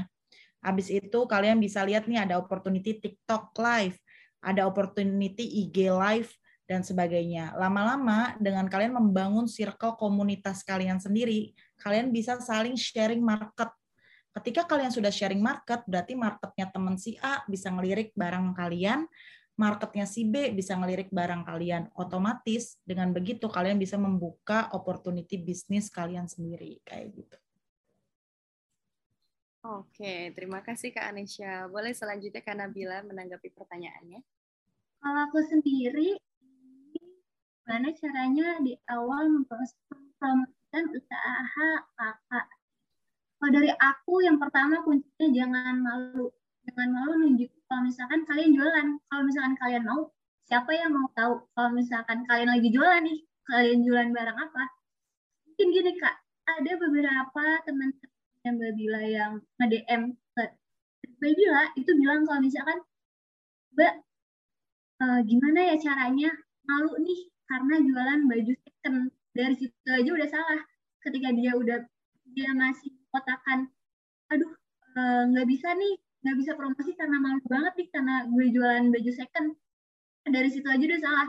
Yang pertama itu jangan gue ngerasa malunya kalian gencar-gencarin promosi mungkin akun pribadi sendiri. Benar kata Kanesha pakai itu nih bajunya. Orang penasaran orang nanya baru kalian kasih tahu. Ini loh produk dari gue. Kayak gitu yang pertama dan yang kedua, jangan suka untuk minta tolong sama temen. Kalau dari aku pribadi, karena awal terima juga kayak gitu. Aku ngechat satu-satu temen, aku mintain tolong untuk up materi aku di profil mereka. Itu teman-temannya temennya teman-temannya teman aku tuh jadi tahu kalau misalkan bilang ada nih bilang nih ada di dunia mungkin pertama kayak gitu cara biasa lanjut mungkin kita bisa ke memperkenalkan yang lebih luas kayak misalkan kita endorse karena sekarang endorse sudah mulai gampang banget dan uh, manajemen manajemen endorse itu udah udah murah meriah sekarang kak. Kalau menurut aku entah manajemen artis atau manajemen selebgram. Selebgram atau atau selebgram TikTok. Atau kalian juga bisa memperluas relasi. Dan melihat nih kita kalian selebgramnya tuh siapa aja nih. yang pertama kita bakal bakal nembak dulu nih uh, wilayah kita dulu. Perluas wilayah wilayah-wilayah lainnya kalau dari aku pribadi kayak Oke, terima kasih Kak Nabila. Jadi uh, kalau tadi dari Kak Nesha, ini ya Kak jalur distribusinya tuh kayak uh, Shopee dan lain-lainnya itu penting dan juga kita nggak boleh malu nih sama uh, kalau nunjukin kalau kita ini jualan ya iyalah uh, masa jualan uh, diumpet-umpetin gitu siapa uh, gimana cara kita tahunya? oh, oh, siapa yang tahu masa diri sendiri doang. Jangan malu pakai uh, account kita sendiri gitu. Nah selanjutnya nih Kak, Bagaimana perasaan kakak tentang bisnis barang bekas lainnya yang membeli, memberi harga terlalu tinggi untuk pakaian yang mereka jual? Bagaimana bisnis kakak berkontribusi dan mendukung keberlanjutan untuk mencegah fast fashion? Gitu. hmm. Saya dijawab Kak Nabila dulu. Boleh, kalau misalkan dengan harga yang tinggi, tadi mungkin aku udah sempat jawab ya Kak, kalau misalkan harga itu perspektif masih mahal menurut aku belum tentu mahal menurut Kak Kanova belum tentu mahal untuk Indonesia. Ya, aku nggak kali kita nggak bisa menyamaratakan semua barang itu sama. Semua value yang memiliki satu produk itu sama. Itu nggak bisa karena aku kan emang basicnya kan eh, jualan kunek gemoy ini. Tapi ketika aku ngejual uh, kunek yang kayak Harry Potter itu dan aku yang tadi aku bilang sampai 500 sekian ternyata di pasarnya Trisma Gila tuh harga 500 tuh juga belum mahal walaupun biasanya tuh aku jual harga tuh cuma 80 85 ribu. Ini yang pertama yang pertama itu sih kak. Tadi yang kedua apa itu sebentar kak. Uh, perasaan gimana uh, kontribusi dan mendukung keberlanjutan untuk mencegah fast fashion? Bagaimana bisa kita berkontribusi mungkin dengan kita menunjukkan value yang kuat dari yang kita kita publikasikan ke audiens mungkin mungkin itu dari aku. Value-nya ya kak ya berarti ya. Oke selanjutnya boleh kepada kak Anisha dipersilahkan. Oke. Okay. yang pertama tadi um, mengenai harga terlalu tinggi ya kak? Benar nggak gimana caranya memandang ketika rekan-rekan kita menjual barang thrift tapi terlalu tinggi. Balik lagi benar kata Kabila kayak eh, tergantung sih kayak tadi Kabila bisa jual apa Harry Potter mungkin di angka lima ratusan. Kalau di aku, aku biasa jual mungkin tiga setengahan. Lebih murah. Kenapa lebih murah? Bukan berarti Kabila mencari untung tinggi, bukan. Kenapa lebih murah? Karena biasanya yang tinggi-tinggi di tempat aku itu ya kayak Moschino, Givenchy yang udah jutaan. Sehingga uh, Harry Potter itu ya kita jual kebetulan ada yang nyari aja dan harganya aku aku taruh di tiga setengahan gitu sesuai dengan seller-seller yang lainnya gitu. Nah kalau misalnya um, tapi bisakah Harry Potter itu dijual di angka 500 bisa. Biasanya mereka open bid. Ya aku ya kan? Open bid. Berarti kan tandanya apa? Orang mau loh bayar segitu gitu karena unik maksudnya jarang Kak Bila mengeluarkan uh, si seri Harry Potter gitu. Kalau aku jual Harry Potter orang udah nggak gigit orang yang sebelah belahnya juga brand-brand ya sam maksudnya lebih dari itu gitu. Makanya uh, harga aku nggak bisa aku nembak tinggi. Terus kalau ditanya gimana cara aku untuk mencegah adanya fast fashion? Bisnis aku gimana caranya membantu untuk mencegah fast fashion? Balik lagi sih uh, kalau aku dari dulu itu nggak dari dulu sih. Semenjak aku kenal dunia thrift dan semen, dan semenjak aku punya barang ratusan pieces baju di kamarku sendiri aku jadi enek. Aku jadi lebih enek kalau ke mall terus ke H&M gitu. Aku jadi lebih enek. Maksudnya kayak jadi nggak belanja gitu. Nah dari akunya sendiri aku tuh nggak begitu suka konsumsi baju sekarang atau pakaian. Ya udah pakai yang ada aja dan sebagainya. Yang kedua untuk cara menekan fast fashion tandanya kita harus lebih kreatif lagi untuk mengembangkan uh, thrift produk kita. Makanya sekarang kalau teman-teman tahu ada yang namanya uh, genre ya, genre genre dalam dunia thrift itu ada namanya rework. Baju-baju rework. Rework tuh rework kan. Jadi misalnya yang kanan Nike, yang kiri Adidas terus dijahit lagi dan sebagainya kayak gitu. Terus yang satu bahannya polar, terus tangannya bahannya baby terry dan sebagainya. Dan rework itu harganya itu jauh lebih tinggi daripada harga orinya. Kenapa? Karena juga pemakaiannya itu kan dua tiga dua tiga pakaian dijadi satu. Nah, habis itu juga mereka uh, langka gitu. Jadi cara menekan fast fashion adalah cara mencegah fast fashion adalah kita lebih menghargai uh, bisnis thrift sendiri. Yang kedua, kita lebih menghargai value produk sendiri dan yang ketiga untuk para seller lebih meningkatkan kreativitas dan inovasi dalam produknya dan yang keempat kepada para customer lebih mengapresiasi uh, fashion sustainable di Indonesia sendiri gitu. Karena apa? Kita butuh dukungan dari customer maupun dari uh, seller juga. Nggak bisa uh, untuk menekan fast fashion itu dari uh, apa ya? Dari cuma sendirian gitu kita menekan fast fashion kurang tapi harus dari uh, ya semua customer dan semua seller kayak gitu ya kak. Baik kak sangat jelas ya nih kak jawabannya. Uh, terima kasih nih kak Anisha dan kak Nabila. Selanjutnya nih kak mungkin ini akan jadi pertanyaan terakhir kali ya. Menurut kakak uh, esensi thrifting itu penghematan atau prestige ya? Mungkin boleh kepada kak Nabila dulu. Oke, kalau menurut aku pribadi sih kak, karena ini kan balik lagi nih bisa, jadi perspektif masing-masing sebagai penghematan karena uh, sama ketika kita udah kalau kalian kita ngeliat Zara, H&M udah nggak tertarik, malah di sana aku ngeliat nih orang eh, orang-orang nih lagi suka apa nih, lagi suka model yang kayak gimana. Aku malah kalau misalkan ke mall tuh ngeliat, oh orang-orang lagi suka yang model kayak gini nih, oh yang kayak gini, itu bisa jadi inspirasi buat bisnis aku. Mungkin kalau dari aku itu, Kak. Balik lagi ke diri masing-masing ya yang pasti ya, Kak ya. Oke, selanjutnya Kak Anesha. Uh, penghematan atau prestige. Uh, lucu sih ya.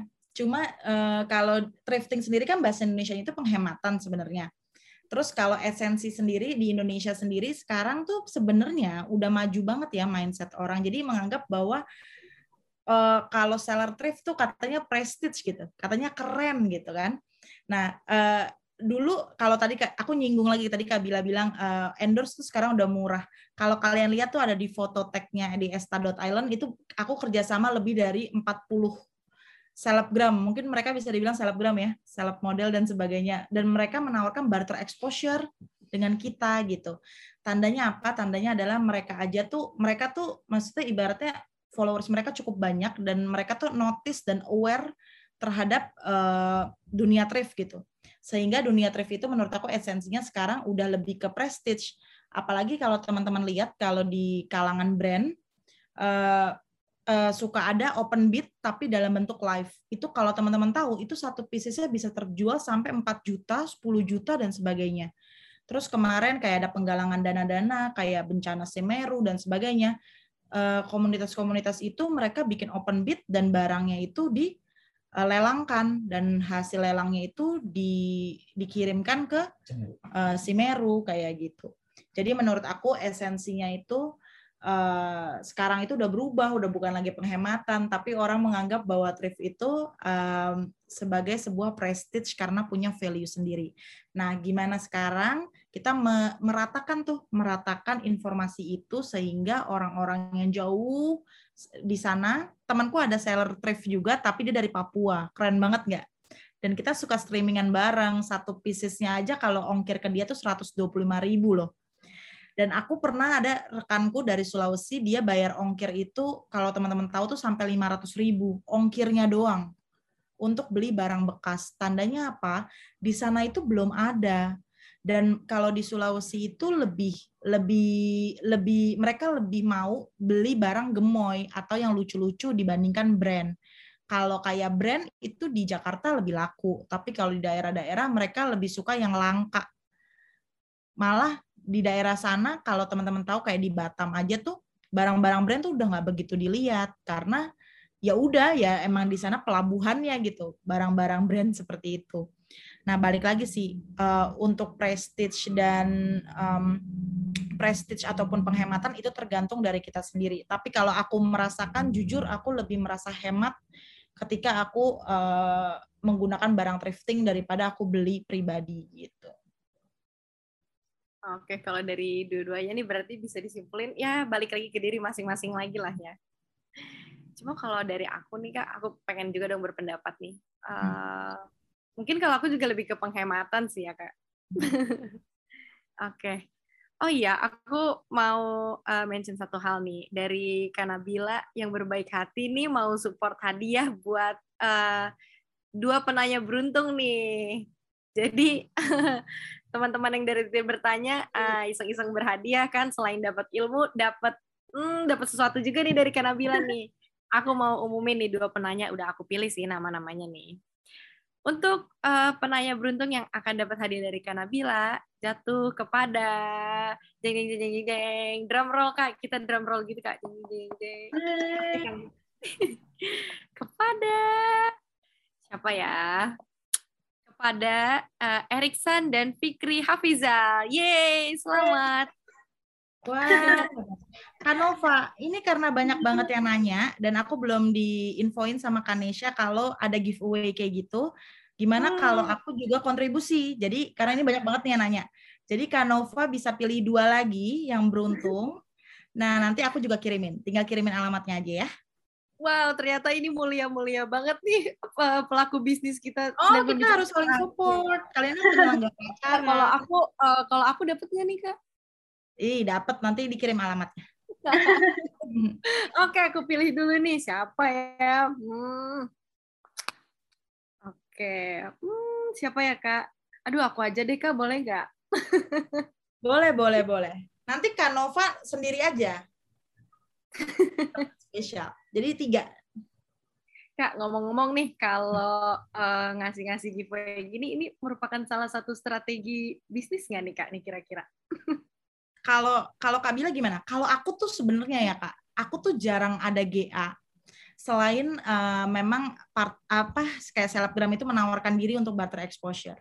Apalagi kayak temen aja aku tuh jarang ngasih, kecuali dia suka kayak, ih kak, uh, Nes aku mau ini dong gitu kenapa aku khawatir kadang karena kan ini kan barang bekas even kita udah cuci ya takutnya kalau misalnya aku ngasih mereka tuh eh uh, ini kan barang thrift gitu. Tapi kalau misalnya kayak tadi Kak Bila udah wah ada GA nih Kanes. Oh ya udah aku juga jadi pengen. Nggak apa-apa kalau kalian senang menerima GA ya nggak sih?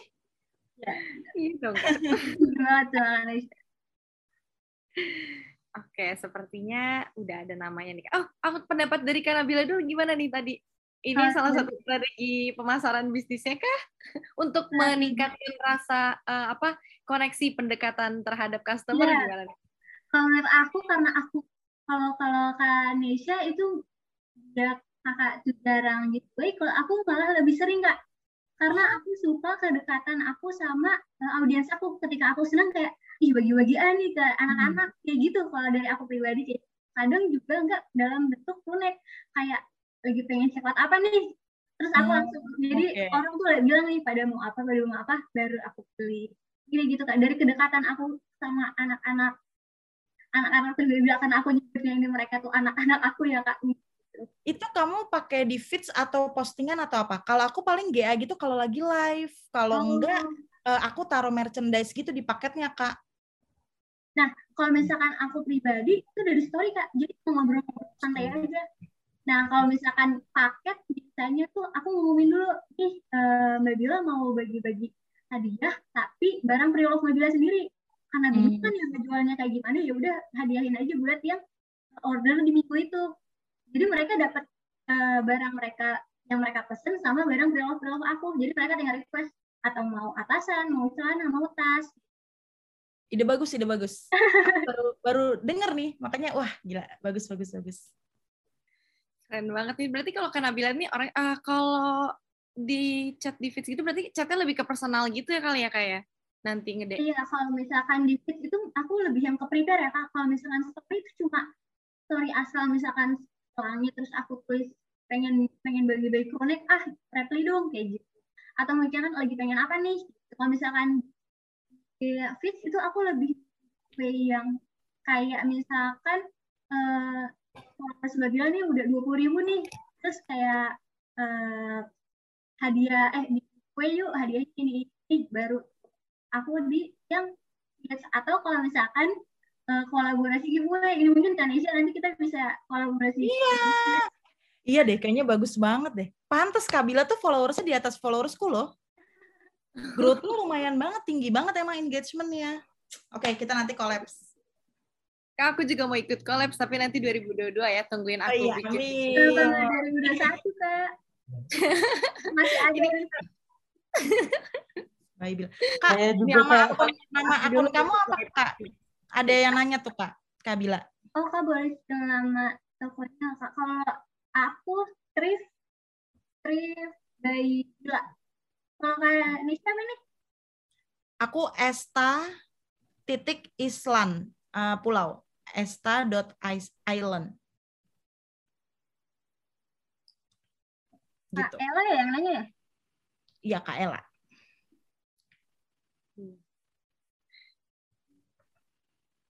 Oke, ini sepertinya udah ada nih nama-nama uh, kedua orang yang beruntung lagi nih. Oke. Okay. Satu kepada drum roll lagi. Jeng jeng jeng jeng jeng jeng. Cowok boleh loh, nggak harus cewek tau kak. Iya kok. Tadi kan ada yang cowoknya dua kan?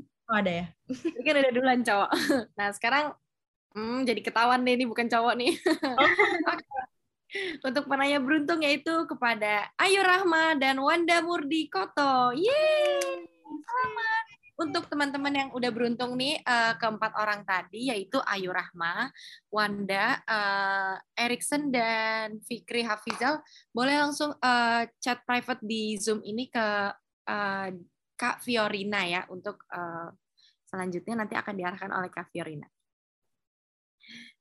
Oke. Baik teman-teman, uh, ini merupakan uh, akhir dari sesi Q&A nih pertanyaan tadi ya menjadi akhir dari sesi Q&A. Aku mungkin mau wrap up sedikit tentang pembicaraan kita hari ini ya teman-teman. Jadi uh, untuk memulai bisnis nih, pertama tadi dimulai dari niat nih, inamal amalubin niat. Kita harus suka dulu juga sama bajunya gitu, kita pakai dulu ya kan. Uh, terus kita juga harus siapin mental yang kuat gitu lalu manajemen, strategi, gimana kita mengemas uh, semua yang udah kita gabungin mulai dari supplier, uh, partner apa segala macam tuh gimana cara kita ngemasnya. Dan juga kalau baru mulai kita harus start from what we have dulu. Kita apa yang kita punya dulu, apa yang kita punya kita jual gitu. Um, lalu uh, untuk mencari partner tadi nih uh, dimulai uh, kalau Kanabila itu lebih ke teman-teman dekat gitu ya kak tadi ya. Um, lalu apa lagi nih? Uh, sama yang tadi yang yang penting tuh uh, ini ya uh, gimana cara kita membangun uh, kepercayaan gitu ya dan uh, value bisnis kita tuh gimana gitu loh. Kalau emang dari niatnya udah mulia uh, kayak kan Indonesia tadi ya mendukung selain nggak cuma uh, niatnya nggak cuma bisnis doang tapi untuk mendukung sustainable fashion ke depannya gitu ya. Kita harus siap diri sendiri. Lalu kita juga memperluas relasi mental yang harus kuat. Bisnis tuh uh, kita harus tahu dulu bisnis tuh nggak selamanya naik gitu ya. Dan kita juga harus uh, bukan waspada sih lebih ke aware terhadap perubahan-perubahan atau uh, constraint yang ada dalam perjalanan bisnis kita seperti contohnya tiba-tiba ada pandemi lah segala macamnya yang yang nggak kita duga-duga kita harus bisa uh, belajar adaptasi untuk ke depannya dan tambah lagi perkembangan teknologi itu kan selalu berkembang nih. Kalau kita nggak nggak bisa puas di situ aja nih kak ya berarti ya uh, kalau kita udah jago nih misalnya kita harus ngembangin lagi uh, ke depannya tuh uh, apa sih kita harus mau belajar gitu ya lebih cepat tanggap dan juga uh, untuk supplier nih tadi langsung kita harus langsung nyoba sendiri langsung terjun dan uh, lalu kita evaluasi uh, mana sih supplier yang cocok gitu ya. Dan juga harus rapih uh, rekap rekap data tadi tuh uh, supaya uh, keuangannya juga lebih rapih gitu kak ke depannya. Dan juga konten di Instagram tuh teman-teman Uh, seperti tadi tuh warna hijau, hijau telur asin lah, hijau pastel apa segala macam itu berpengaruh loh. Jadi kalian harus pinter-pinter lah tuh nyarinya. Mungkin uh, segitu aja ya dari uh, sesi ini. Terima kasih kepada kedua pembicara dan juga terima kasih kepada teman-teman uh, yang sudah berpartisipasi dan bertanya. Uh, mungkin selanjutnya kepada Kak Gina uh, dipersilakan untuk ambil alih. Kasih kepada para pembicara, yaitu Kak Anesya dan Kak Nabila dan kepada para peserta yang telah hadir di acara Gistok 6.